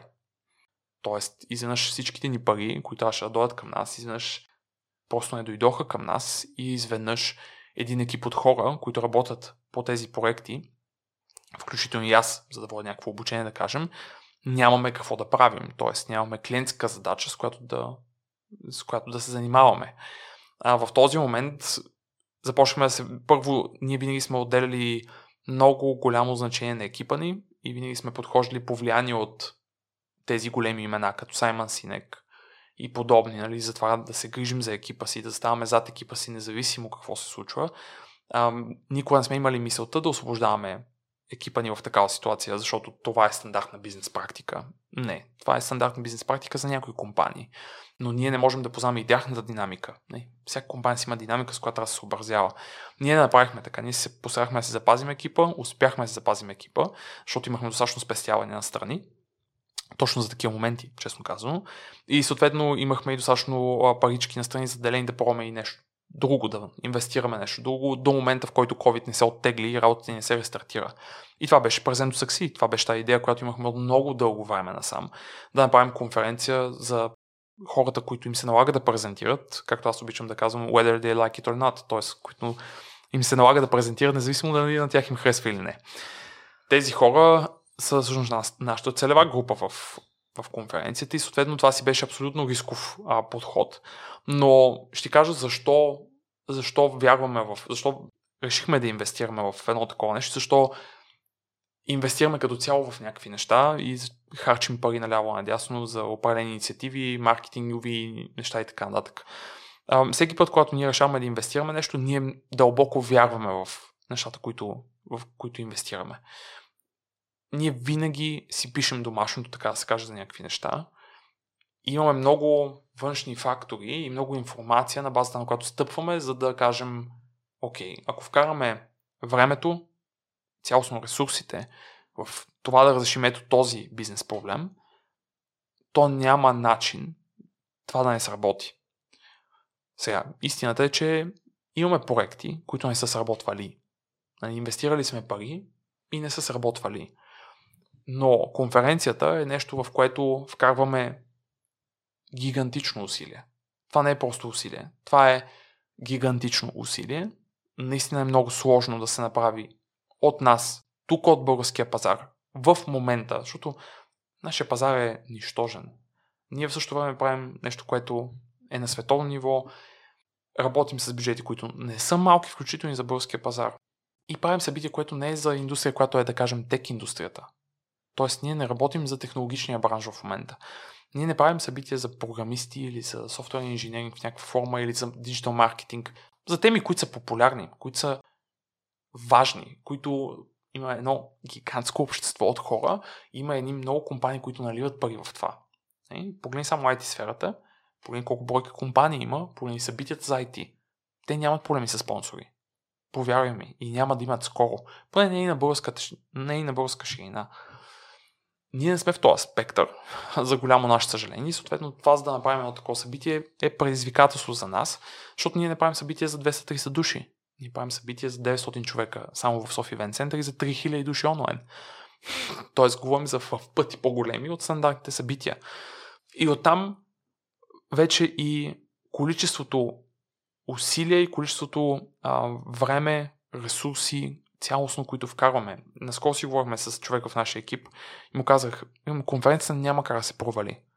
Ако човек вкарва, както ние вкарваме, толкова време, толкова внимание, толкова работа в нещо, няма как да не ти се отплати. Може да треперим до последния момент, но ти гарантирам, че ще бъде успешна. По просто причина, че ние наистина вкарваме всичко, което имаме. Тоест, цялото си време, цялото си внимание. Сигурни сме, че накрая ще се работи. Въпросът е, че тази година просто ще бъде една идея по, както казваха нашите клиенти, инфарктно. Но когато вкарваш толкова време, толкова внимание, толкова ресурс, толкова си отдаден на нещо, е просто въпрос на търпение, за да дойде момента, в който всичко се нарежда. Това е моето болезнено вярване за нещата. Извинявай, че те прекъсвам. Сигурен ли си така и защо мислиш така?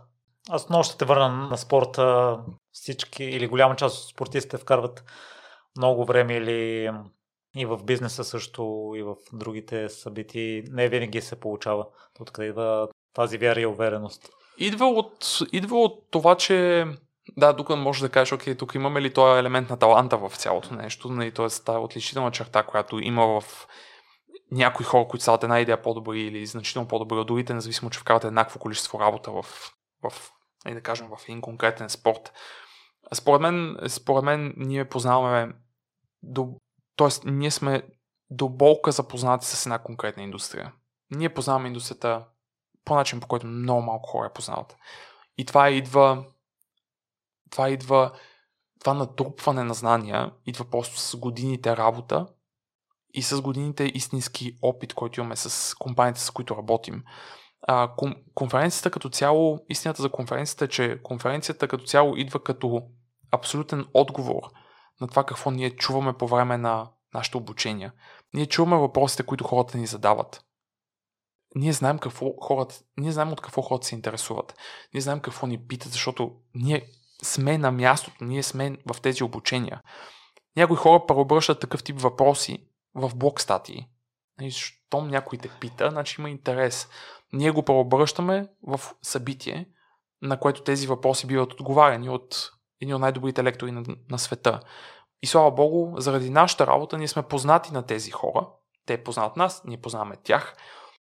И съответно не е толкова трудно да ги докараме, включително и тук в София, за да могат те да разкажат на една конкретна аудитория, която се интересува от определени неща, как те самите биха могли да бъдат най-добрите презентатори, които, или най-добрата версия на презентатори, които биха, която биха могли да бъдат. Така че не съм, наистина добро е включването от твоя страна да си задем въпроса, окей, ми, те много хора вкарват времето, много хора могат да вкарат същите пари, много хора могат да вкарат същия екип и нещо такова в нещо и накрая да не се получи. За мен е много по-важно да ние добавяме, наистина, контекст, който ние имаме като опит, също играе голяма роля, но и за мен е много важно, а, по-скоро като човек, който ръководи в момента конференцията и така нататък, да имам вяра, че това ще се получи. А защото ако аз не показвам също на екипа ни, че вярвам, че накрая ще бъдем успешни в това, може да си представиш каква ще е мотивацията в екипа и съответно а, каква ще бъде, може би, продуктивността ни в следващите няколко месеца. А, важно е според мен да създаде тон за това, че нямаме съмнение, че ще бъдем успешни. Въпросът е, че трябва да платим цената, която трябва да платим и тя е да сме супер фокусирани, да внимаваме какво правим и съответно да вкараме значително усилие от значително усилие за да направим успешно това нещо. Няма как да се размине без да вкараме усилието. Наистина. И сега може ще ни поразходиш ли по процеса за организирането на конференцията през двайсет и трета година, която за първи път ще бъде хибридна, т.е. допълнително предизвикателство от предните две? Ами, с удоволствие. Да, има много хора, които в ивент, т.е. когато става по-за организиране на събития, не случайно казват, че когато организираш хибридно събитие, все едно организираш две събития, не едно. Защото онлайн събитието си е събитие само себе си, ако трябва да съм честен. Там имаш редица неща, които трябва да бъдат подсигурени. Цялостно е платформата и стриминга. Това са двете неща, които са ключови, за да може всеки, който е онлайн, да може да гледа събитието и да го изживее по възможно най-добрия начин. Заедно с това обаче се добавя едно гигантско перо, а както в бюджета, така и като част от процеси и проекта, като такъв, който е какво правим с всички хора, които идват на живо. Защото там нещата са доста, доста интересни. А, също имаш една физическа локация, която трябва да бъде подсигурена по всевъзможни начин. Имаш спонсори, имаш храни, имаш лектори, имаш много как да кажа, стейкхолдери в някаква форма, т.е. имаш много компоненти, с които трябва да се съобразиш. Но за нас ние винаги тръгваме, ние си имаме един много такъв а, добре разписан темплейт, ако щеш, по който се водим и ходим стъпки по, стъпка по стъпка, от който винаги ето ти пак едно от нещата, които сме минавали като continuous improvement. Този темплейт се е надграждал и след първата конференция, и след втората конференция, и ще се надгради и сега след трета конференция на базата на тези ретроспективи, които всъщност правим. Тоест ние винаги знаем, че първо трябва да изградим един бранд. Тоест, ние, за разлика от много събития, отново накам, че това е правилно или, или грешно, но много хора ни питат защо сменяме бранда на конференцията всяка година. Тоест, защо визуално не изглеждаме по един и същи начин всяка година. Ние всъщност изглеждаме различно всяка година, като бранд. Само името ни остава, Present to Succeed. Остава там. А, реш, решаваме да го правим отчасти, да кажем, защото трендовете в дизайна се сменят. Тоест, тенденциите в това какво се възприема за добър дизайн и за модерен дизайн се сменят всяка година. И съответно, като събитие, което иска да бъде на световно ниво, ние искаме да сме тренди, да сме модерни, а, както всички останали. И това предпоставя да сменяме цялостната визия на събитието, което между другото е месеци в усилие. И то не е на един дизайнер, на няколко дизайнера. И то на много добри дизайнери. Понеже сме наемали и компании да го правят това и за съжаление сме ги уволнявали заради това, че не са се справили добре. И то агенции, които са популярни в България. Нали? Казвам го за съжаление, защото си и платихме. Накрая за това скъпо удоволствие. И в крайна сметка сме си правили нещата сами. Така че ние винаги тръгваме от бранда и това как ще изглежда бранда и оттам започваме да надграждаме и да изграждаме всъщност всички компоненти, всички елементи, които ще ни трябват. От уебсайта, който, през който се случва целият процес на закупуване на билети и така нататък, а, през цялото, цялото ни а, дигитално присъствие, т.е. социалните медии а, в частност, както и всякакви мейл кампании, а, така и в последствие се разработват презентации, т.е. виждаш а, презентации, които, са, които изпращаме за спонсори, които изпращаме към компаниите, които искаме да си купят билети, и то не е два билета, ами петдесет, сто, двеста билети и така нататък. Ние това го правим с презентации, а ние в презентациите уж мислим, че сме доста добри. А, така, че, така че тези презентации се гледат под егати лупата. А, тоест идват презентации, които ние създаваме от нашата компания за събитие, което е за презентационни умения. Представи си какви трябва са тия презентации, т.е. трябва да са много внимателно направени. А, защото би било странно да не са добре направени и да, съответно би било странно да не, да не предизвикват интереса, който ние искаме. А, така че има адски много, а, има адски много материали, които се създават покрай едно такова събитие. А, сайта е нещо, което се апдейтва почти ежеседмично, за, особено в последните няколко месеци. А, нали, какво, кога се случва, нови лектори, нови спонсори, нови партньори и всякакви такива неща. Това е постоянен процес, но в същото време имаме много срещи с а, локацията. Имаме немалко срещи с онлайн стриминга и екипа, който ще прави онлайн стриминга, защото това е външна компания, която ще го подсигури. А тези хора трябва да си говорят, т.е. локацията и онлайн стримарите трябва да си говорят също, за да кажат, окей, ние ще поставим камерите тук, тук, тук и тук, за да имаме тея, тея и тея гли. Кой ще ни подава сигнал? Вие на нас, ние на вас. Как ще ухванем този сигнал, така че да може да се публикува, грубо казвам, да се редиректне и да се препрати към онлайн платформата. Може ли въобще? Как ще се вижда? И от тук се тръгва да се задават адски... Процесът всъщност е, че ние задаваме адски много въпроси на всяка една крачка. И на базата на това, на отговорите на тия въпроси, започваме да градим план на действие. Затова да подсигурим всяко едно от тия звена. Съответно, в това се включат и репетиции, за да сме абсолютно сигурни, че това, което вярваме, че ще стане, всъщност ще стане. Нали, че едно е да вярваш, че някакви неща ще станат, друго е да си ги тества и да знаеш, че ще станат. А, така че процесът е... Много, много неща се движат в паралел. Това е истината. Даже и в момента. Сайт се апдейтва, текат маркетингови кампании, текат преговори, примерно, с а, тези стриминг, а, тази стриминг компания да ни дадат добра оферта и така нататък. В същото време а, почти поприключваме разговорите с хората, които ще правят цялата, всичко визуално по сцената. От другата страна, аз и други хора в екипа ми пращаме презентации на ляво и дясно, да се продават билети и да се търсят нови спонсори. Те са много, той като, е, нали, като една река, която все едно минава през едно място и все едно тръгват редица такива по-малки. Той е като, не знам даже как да го опараля, мулти channel, някаква форма на experience, т.е. толкова много неща се случват паралелно в момента, за да може накрая да приключи в една точка, там където се влива ръката в морето, нали? Толкова много неща се случват и цялостната му координация на това е нещо, което го ръководи пък още един човек. И така че за една такова, на пръв поглед, конференция за презентационни умения има и шест седем човека екип, само вътре при нас, не външните лица, които работят по това ежедневно, за да може накрая една група хора за един ден да имат едно прекрасно изживяване и да излезнат от тази конференция променени, научили се на нещо ново и готови да го приложат в тяхната сфера. От това, което разбирам, Боби, всяка задача е разделена и делегирана на определени хора и като го описваш, в моето съзнание не звучи нещо супер предизвикателно, тъй като аз имам готови решения за всяко едно по-отделно, тако е всъщност... или кои всъщност са най-предизвикателните неща от твоя гледна точка?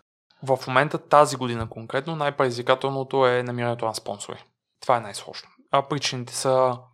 Аз искам да уверя и екипа, че причините не са в нас. Тоест, разбира се, ние гледаме и дълбоко в себе си, видим дали бъркаме нещо, но където намерим места, където можем да оптимизираме нещо, да направим нещо по-добре, винаги ще го направим и винаги го правим. Въпросът е, че истината е, че компании, които, да кажем, две хиляди двадесет и втора, които са били гигантични спонсори на конференцията ни през първите две години, казват две хиляди двадесет и трета участваме със сигурност и участваме с още по-голям бюджет. Ноември или декември миналата година, даже може би беше малко по-рано, казаха, за съжаляваме, няма да участваме заради обстановката на пазара, нямаме маркетингов бюджет, който ни е заделен за следващата година, а този, който ни е заделен, говорите за мултинационален бранд, не ти говоря за бранд в България, този бюджет, който ни е заделен, ще го използваме в минималните му количества само за да се рекламираме в щатите.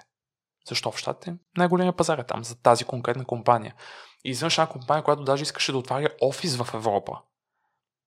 Цял офис в Лондон, да използва конференцията ни, за да обяви това, че отваря офис в Европа.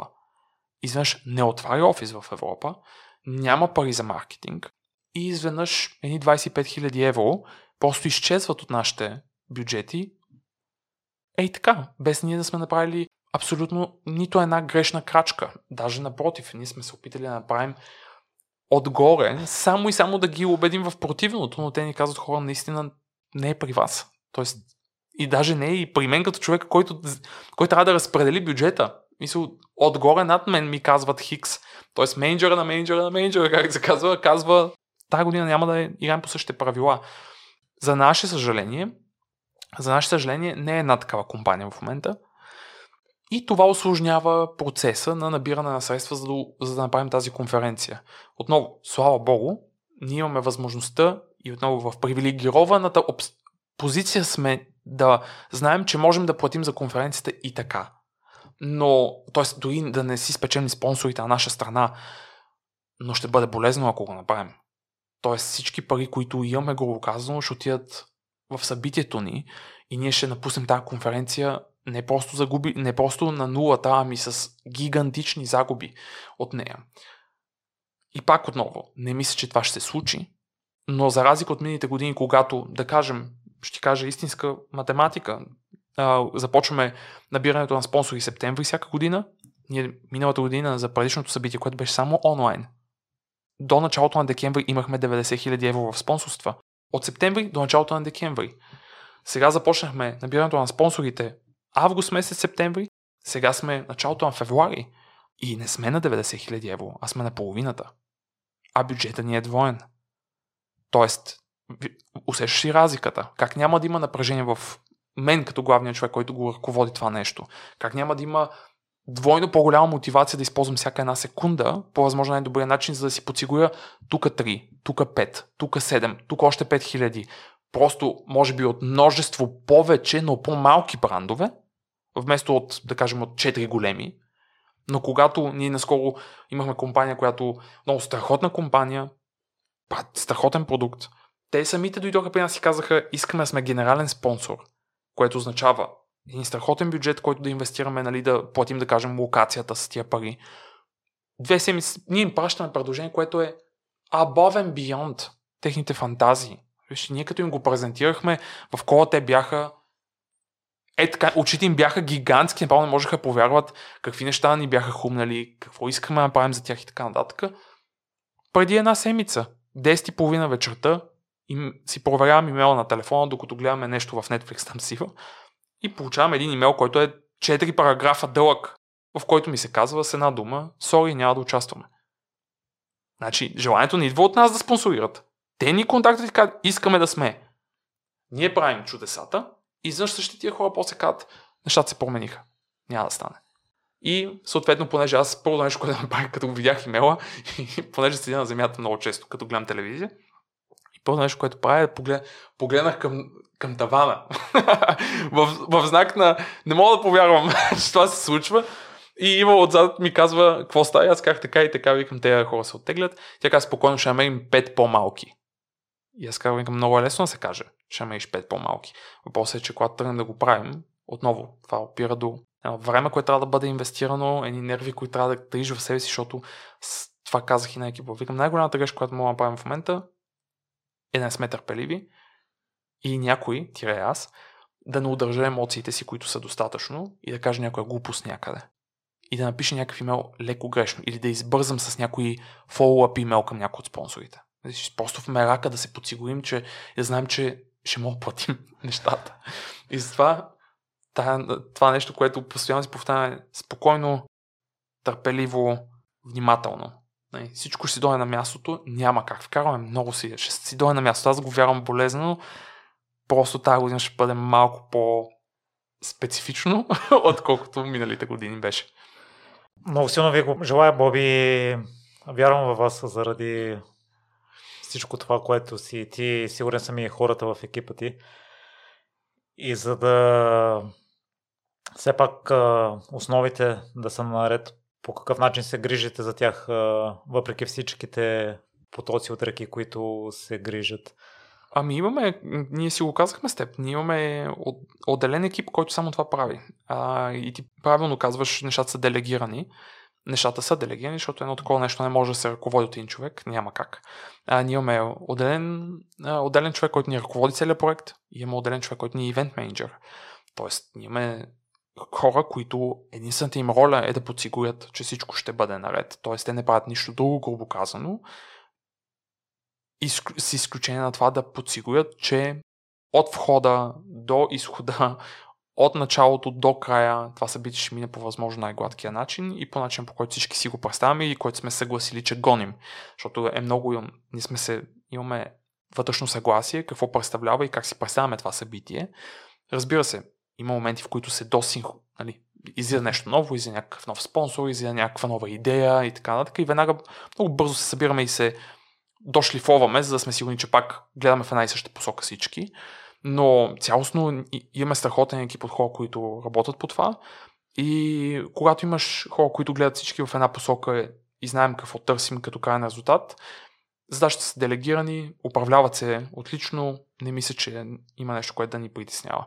Със сигурност последните една-две седмици, като всяко събитие ще бъде една идея по-сложно, тогава всичко започва да си идва на място, да се си, не, събира на едно място, вече нищо не се променя, имаме всички спонсори, имаме всички лектори, имаме всичко запазено по там, готвиме ни изненади за разни хора наляво, надясно и така нататък. Но това е нормално, това е динамиката на едно събитие. Винаги е така. Последната една седмица винаги е голямо олеле.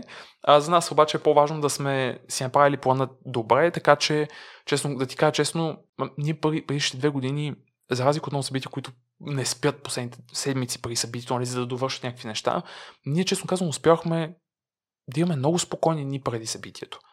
По просто причина, че project management-а ни, т.е. плана и начин, по който си следвахме задачките, беше много добре направен и съответно всичко, което трябваше да сме тествали, да сме отрепетирали, го бяхме правили седмици при събитието и съответно всичко просто си мина така, както си го очаквахме да си мине, защото знаехме как ще мине реално и това беше отиграно.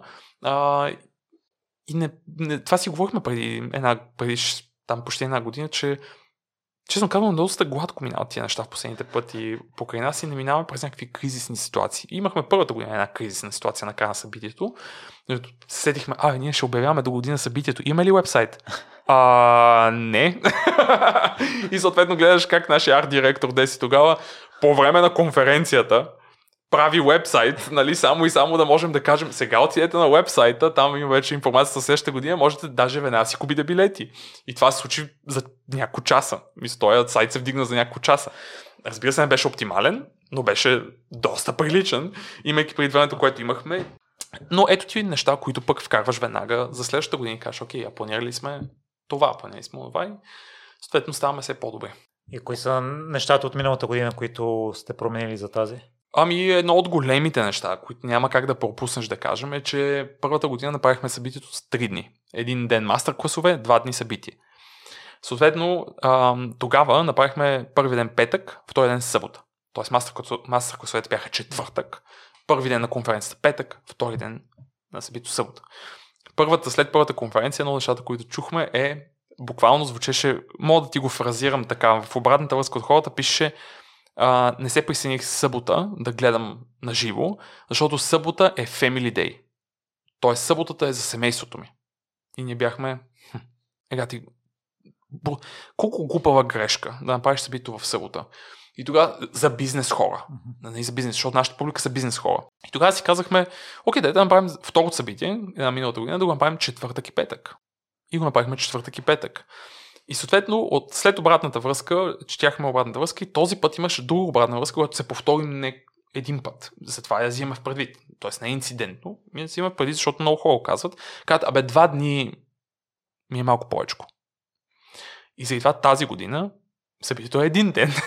Не защото ние искаме да е един ден, а защото хората ни казват, абе два дни ми е много. Темата ми е важна, но не е два дни важна. Ако можете да направим нещо за един ден, да е по-фокусирано, и да не е уикенда, дайте го направим така и заради това сме наели Софи Ивент Център за петък, за да направим пък по-български дълъг уикенд, както го наричаме. Хем да е един ден, хем хората да са извън офисите, хем да дойдат едно събитие най-накрая на живо. Защото пък и това ни липсва, не малко от нас. Отново сме с една, една да видиш една препълна зала, отново видиш познати приятели, да се сблъскаш с нови хора. Ние ще има след самото събитие, пък цялата тераса и вътре сме, ще бъде преправена, ще има едно страхотно а, коктейлно парти с Перноги Кар и така нататък, които са ни партньори. Въобще ще бъде много приятно изживяване за петък. Хем учиш нови неща, виждаш нови хора и така нататък, така че е ти едно нещо, което категорично е нещо, което преправихме само на база на обратната връзка. И това е едно от тях. Другото е, примерно, че започнах нали, бранда, на който разработваме. Миналата година го давахме на агенция, за да, го, за да може когато мине конференцията да имаме вече уебсайт. Нали, т.е. по време на конференцията вече да имаме вдигнат уебсайт за две хиляди двадесет и трета. Нали, хората да, да могат да го обявим. Хората да започнат да си купуват билети. И ние го давахме това нещо на една агенция през март месец. Да го направят за средата на април. И това беше по тяхно желание. И съответно те не се справиха. И съответно ние нямахме бранд за събитието. Тоест нямахме... Когато трябваше да обявим събитието за следващата година, бранда беше една много близка версия на предишното нещо, което направихме. Просто сменихме цветовете и е такива неща. За да обявим, че има две хиляди двадесет и трета. И всъщност след това започваме да си правим бранда сами, което не е цяло лято. Въобще, олеле, и го обявихме септември. Реално. Тази година това, което правим е, че бранда го започваме сега, т.е. февруари месец започваме да си работим по бранда за края на април. Не? За края на април. И си го правим ние. Нали? За да може, като приключи събитието, да можем да ви обявим на всички. Ето го следващия, ето го следващото събитие, ще видите коренно различни визии. Темата ще бъде различна. Ще ще тази година пък и за първи път правим тема. Тематично е събитието, не е просто Present, нали, Present to Succeed и нещо си. Тази година казваме Hybrid Presenting. Нали? Тоест, как комуникираме, когато пет човека са в залата и десет човека са онлайн.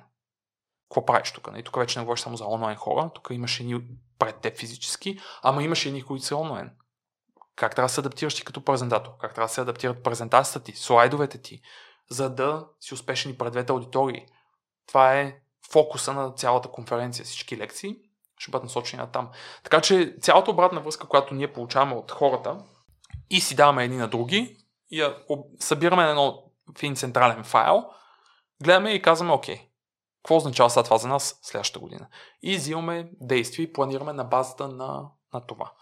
Не я гледаме просто като, не, не сме от хората, които искат обратна връзка, просто да видите, че ни пука. Ние наистина я четем и наистина се съобразяваме с нея, а и съответно наистина взимаме идеи от нея, които ни помагат в действителност от събитие да израства и да става все по-добро.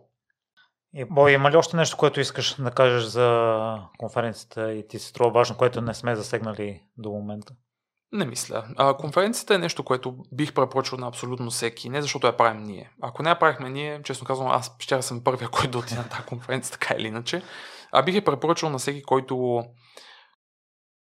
на всеки един човек, който иска да се отличи.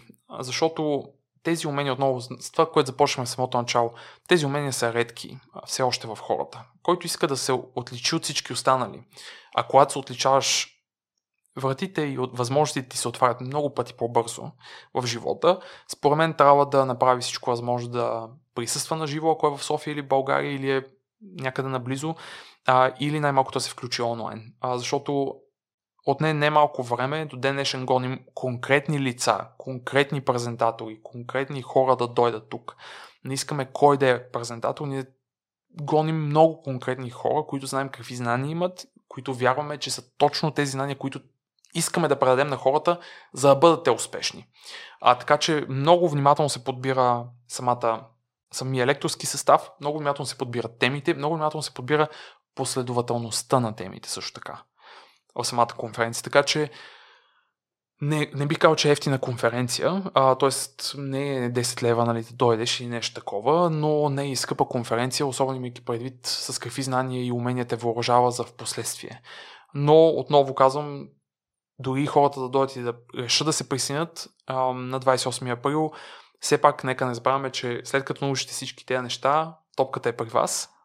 Ние като три пет шест Labs ще продължим да помагаме с знанията си, с това, ако някой ни пише имейли, защото ако знаеш колко хора ни пишат имейли, ни питат, а тук какво ме правя? А, я моля, видите това и онова и така нататък.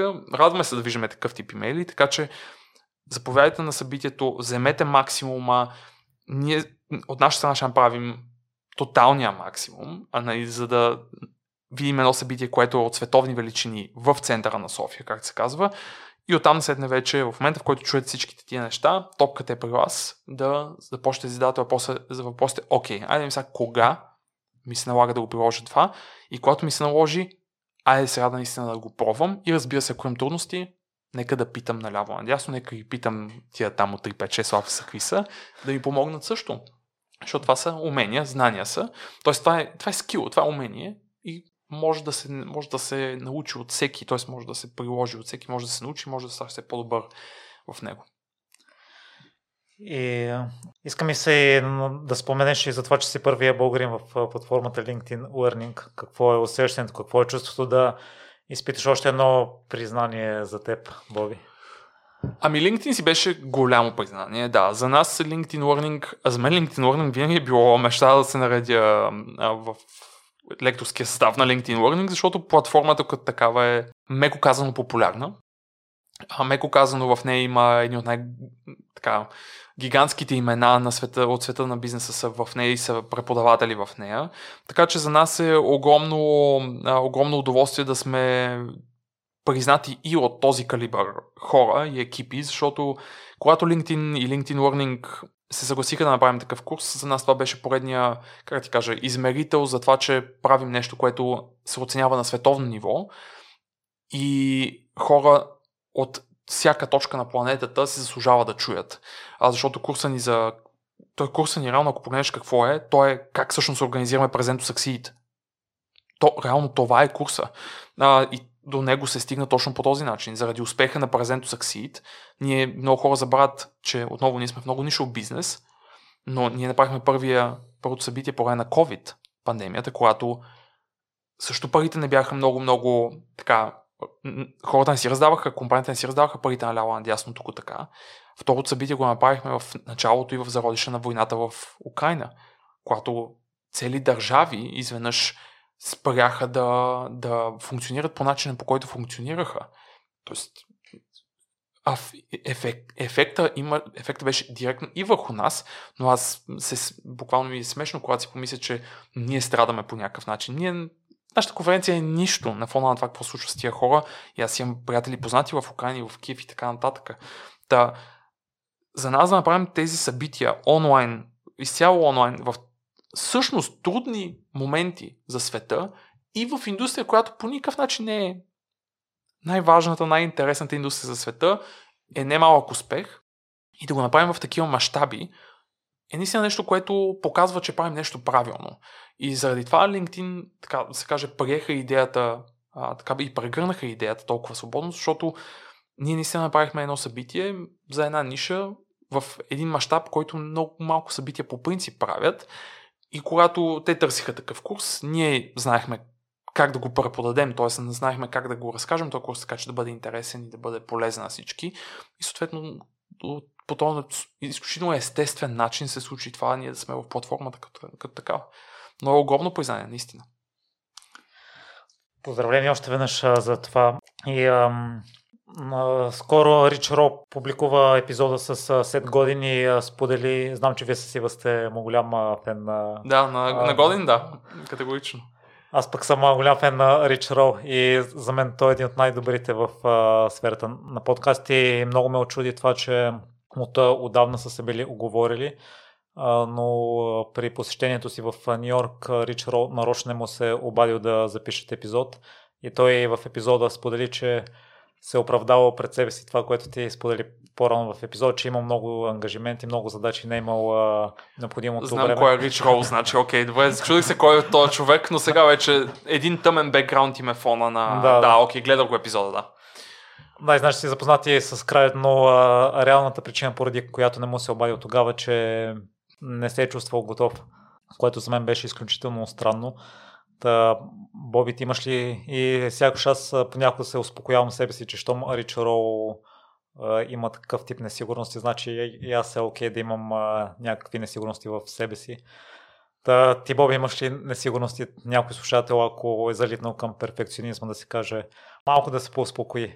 Да. О, аз, аз честно казвам, идеята с перфекционизма също са, Да, аз гоня наистина нещата, аз съм много близки до перфектните, но определено не бих казал, че бих жертвал създаването на един продукт или на услуга и да я чакам, докато, нали, докато да я чакам, докато стане тотално, тотално, тотално перфектна. Аз не съглас, съгласен съм, че а, има един праг, а, който понякога, т.е. ако гониш наистина нещо да е адски, адски, адски, адски перфектно, потенциално никога няма да го, пазара никога няма да го види. А, това, с което ние по-скоро се асоциираме, е, че и това, което винаги съм съветвал хората, е, че за мен лично има един праг на качество, който трябва задължително да е покрит, за да бъде пусната една услуга. Не мога да ти джастифицирам къде е прага. Трябва да го видя, трябва да го усетя, за да ти кажа да или не. Но, но не съм, не гоня перфекционизъм, но определено бих казал, че гоня ниво, което е много над стандартното. Това не означава да е перфектно. А, същото и с някакви странични проекти, които имам, които са обвързани малко с някаква моя страст покрай автомобилите и така нататък, където точно наскоро си говорихме с едни хора, които се занимават с определен тип дейности по автомобилите и казаха, не гони перфекционизъм. А ако тръгнеш да се закачаш за всяка точка, ще страдаш. И аз казах, окей, няма, няма да го правя. Правил съм го един път, между другото, с предишния си автомобил, правилно, където иска всичко да е перфектно и минах през ада. Три месеца ми скъсаха нервите всички хора, с които работех, т.е. всякакви видове майстори, които скъсаха ми нервите, за да може на края нещо да стане перфектно. Така че и аз си уча уроците, че а, нали, особено от гледна точка на перфекционизъм, не се старая да съм перфектен, перфектен, перфектен, но летвата ми е вдигната много високо за това какво смятам за окей, да, да бъде пуснато и да има нашите имена на него. Това е различно. А бориш ли се с някакви несигурности в момента? Може и да не са професионални. Несигурности? Дали се боря? Боря се с несигурността за, за събитието. Категорично. Не, наистина. А, наистина. Наистина не се шегувам, когато го казвам. Наистина целият ми фокус е там. А, имаме включително и първо седмица, в която записваме подкаста, трябва да водя четири обучения за други клиенти. А, там всичко е ясно. Всичко ми е подготвено, всичко е направено. Готов съм, главата ми даже не е там. Тоест толкова, разбира се, това идва и с опита, и с много други неща. Но включително и такъв тип неща, които, са, които ми отнемат три от дните в цялата седмица, плътно ми отнемат три дни от цялата седмица, т.е. тия четири тренинга, не са, ми в, не, са, не са даже нещо, за което разсъждавам в момента. Толкова голям е фокуса върху конференцията и нейния успех. Нищо друго не е толкова важно от бизнес гледна точка в момента, от, от колкото самото събитие. Колкото и едно, а, някакси да го натяквам и само това да казвам в момента. Наистина е нещо предизвикателно за нас. Не сме се сблъсквали в момента с такова предизвикателство, такъв тип мащаби и затова изисква цялото ми внимание. Поне лично на мен изисква цялото ми внимание и то е там. Така че от гледна точка на несигурности, боря се с несигурността покрай успеха на събитието. Но както казах няколко пъти по време на този подкаст, не съм сигурен, че ще успеем накрая. Тоест сигурен съм, съжалявам. Абсолютно сигурен съм, че ще успеем накрая. Точно така. И за финал, Боби, ако трябва да отправиш послание към слушателите, да измастурят основите, да усъвършенстват основите, дори това да стане на цената да направят една крачка назад, но за сметка на това след месец, два, седмица, две, да направят две напред, какво би било посланието? Аз бих казал нещо, което даже казах и на едно събитие сега, ето го споменах на Forbes. А, често казвам, моя ако мога да кажа някакъв последен съвет, така да се каже, винаги в последно време ми е нещо, което аз сами изповядам за себе си. Само, че при мен е обърнато в... То се чупва на подкаста, обърнато е... Процентите са обратно, сега ще разбереш какво имам предвид. Мисля, че всеки един от нас, който слуша, а, който се интересува, иска да бъде по-добър, съответно, който слуша подкасти като твои и така нататък, е човек, който иска да става по-добър в това, което прави. И според мен аз бих настоявал, така да се каже, хората да вкарват осемдесет процента от времето, което имат за това да се развиват, в това да четат, да учат, да гледат, да слушат неща, обвързани с тяхната тема, с тяхната специалност, с тяхната дисциплина. Независимо каква е тя, дали е, ако щеш подкастинг, дали е, а, дали е Ейч Ар, дали е маркетинг, дали е продажби, няма значение, няма значение какъв тип е. Умението, знанието, експертизата, която тези хора искат да бъдат добри, в която искат да бъдат добри. Тоест, когато кажеш, окей, имам, да кажем, десет часа на седмица, в които мога да чета, да слушам и така нататък, осемдесет процента от тия десет часа да отидат в това, окей, дай да дълбая в моята си област. Защото там няма край. Няма край. Винаги мога да бъдеш по-добър в нещо, което правиш. Независимо колко добър си в момента. Няма значение. Но ми си иска останете двайсет процента, които остава там. Хикс на брои часове. Ми си иска хората да отделят в това да бъдат по-добри и да четат, да учат, да слушат, да гледат и да се сблъскват с материя, която е вързана с това да бъдат по-добри комуникатори и презентатори. Отново изхождам от тази идея, че много е рядко все още да видиш човек, който притежава и двете на куп. Няма нужда да вкарате сто процента от времето си в това, но има нужда да вкарате двайсет процента. Аз от моя страна мога да обещая, доколкото мога, чрез един подкаст и така нататък, че ако притежавате и двете, разликата няма, т.е. ефекта, резултата няма да закъснее. И тези знания, тези презентационни знания, тези комуникационни умения и така нататък няма да ви трябват само днеска, утре, други ден. Те са знания и умения, които ще ви трябват цял живот. В момента, в който започнеш да си добър в ай ти, и в финанси, и в project management, но си и добър комуникатор, вратите започва да се отварят много пъти по-бързо, отколкото по какъвто и да е друг начин.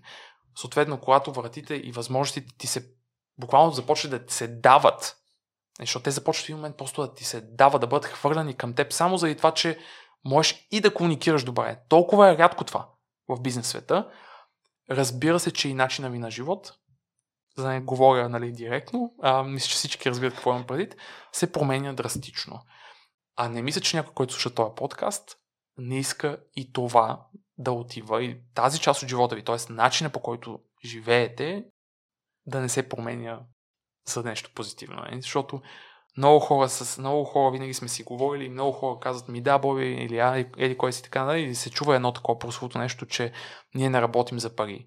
Факт, ние не работим за пари. Т.е. ние това, което правим, го правим, защото ни харесва, но парите са в някаква форма инструмент, работните ни позиции са нещо, с което прекараме адски много време, екипите, с които работим, са Ние, ние прекараме адски много време в работата си. Ние, защо да не сме обградени, защо да не получаваме най-доброто, което можем да получаваме. Презентационните умения по, по сечение на обстоятелствата по една или по друга причина са инструмент, който може да донесе и ще донесе на всеки а, този по-различен свят, тире много пъти по-добър свят, отколкото сме в момента. Толкова ценни са те умения наистина. И за презентационните умения мисля, че ресурсите и за твоите участие в сайта са добра основа за начало. Един-два източника за комуникационни умения да препоръчаш, Боби? Ами, тук според мен много зависи хората как учат. А, защото всеки имам чувство, че все повече се забелязва разлика между това хората как обичат да консумират информация. Започвам да забелязвам адски много разлика в това. А т.е. хора минават от книги, примерно към аудиокниги, от книги към видеосъдържание и така нататък. А, така че много зависи кой как учи, според мен. А, под комуникационни умения имаме ли предвид всичко с изключение на презентационни или включваме и презентационните умения в тях в случая? Изключваме презентационните заради вашето съдържание. Окей, okay, ами бих казал, че аз лично бих препоръчал хората да погледнат а, хората погледнат примерно една книга, която е увързана с комуникация, която се казва Culture Map. А, тя е написана от една дама, която се казва Erin Meyer. А, тази книга според мен е много интересна за хора, които комуникират а, в глобален мащаб. Тоест екипите, в които работят, клиентите им и така нататък не са примерно само българи. Тоест, да кажем, в екипа ми има чужденци или аз като част от работа ми комуникирам с чужденци или на мен ми се налага да комуникирам пред партньори, които са ни, а, които са пълно от някоя друга държава. А, тази книга според мен е фундаментална наистина за разбирането на разликите между различните култури. Какво прави различните култури, различни и съответно как комуникираме пред всяка една от тези култури. Тоест, какво трябва да променим в себе си и в начина си на комуникация, когато да кажем презентираме в щатите, а т.е. комуникираме с някой от щатите или говорим с някой, който да кажем е в Индия. А, тези две култури са доста различни, не? Както немците са различни от французите по много неща. А, така че ако трябва да се препърна на топ едно в момента, просто ми е толкова прясно, а, е, бих препоръчал Culture Map, а, книгата на Ерин Мейер. И за финал, слушателите, накъде да ги препратим, ако проявяват интерес към конференцията Present to Succeed? Present to Succeed има цялостен, цялостен живот онлайн. Разбира се, Present to Succeed като вебсайт, present to succeed dot com е сайта на конференцията, както и абсолютно навсякъде сме. От гледна точка на платформи, от Facebook, през Instagram, през LinkedIn и и да лайк и всички останали. Мисля, че само дето в TikTok не сме, а, но имаме и YouTube канал, там се качват highlights от различните, различните конференции, т.е. едноминутните видеа, с които, с които са най- супер яките моменти и така нататък. Както и, разбира се, мож, могат да докоснат конференцията и има линк към конференцията и в менюто на сайта ни на три пет шест лабс точка ком. Така че има доста канали, по които могат да намерят. двайсет и осми април? двайсет и осми април, петък. Много ти благодаря, Боби. Силно се надявам и още веднъж вярвам във вас и съм сигурен във вас, че ще успеете. Мерси. И до нови срещи, успехи. До нови срещи, мерси за поканата.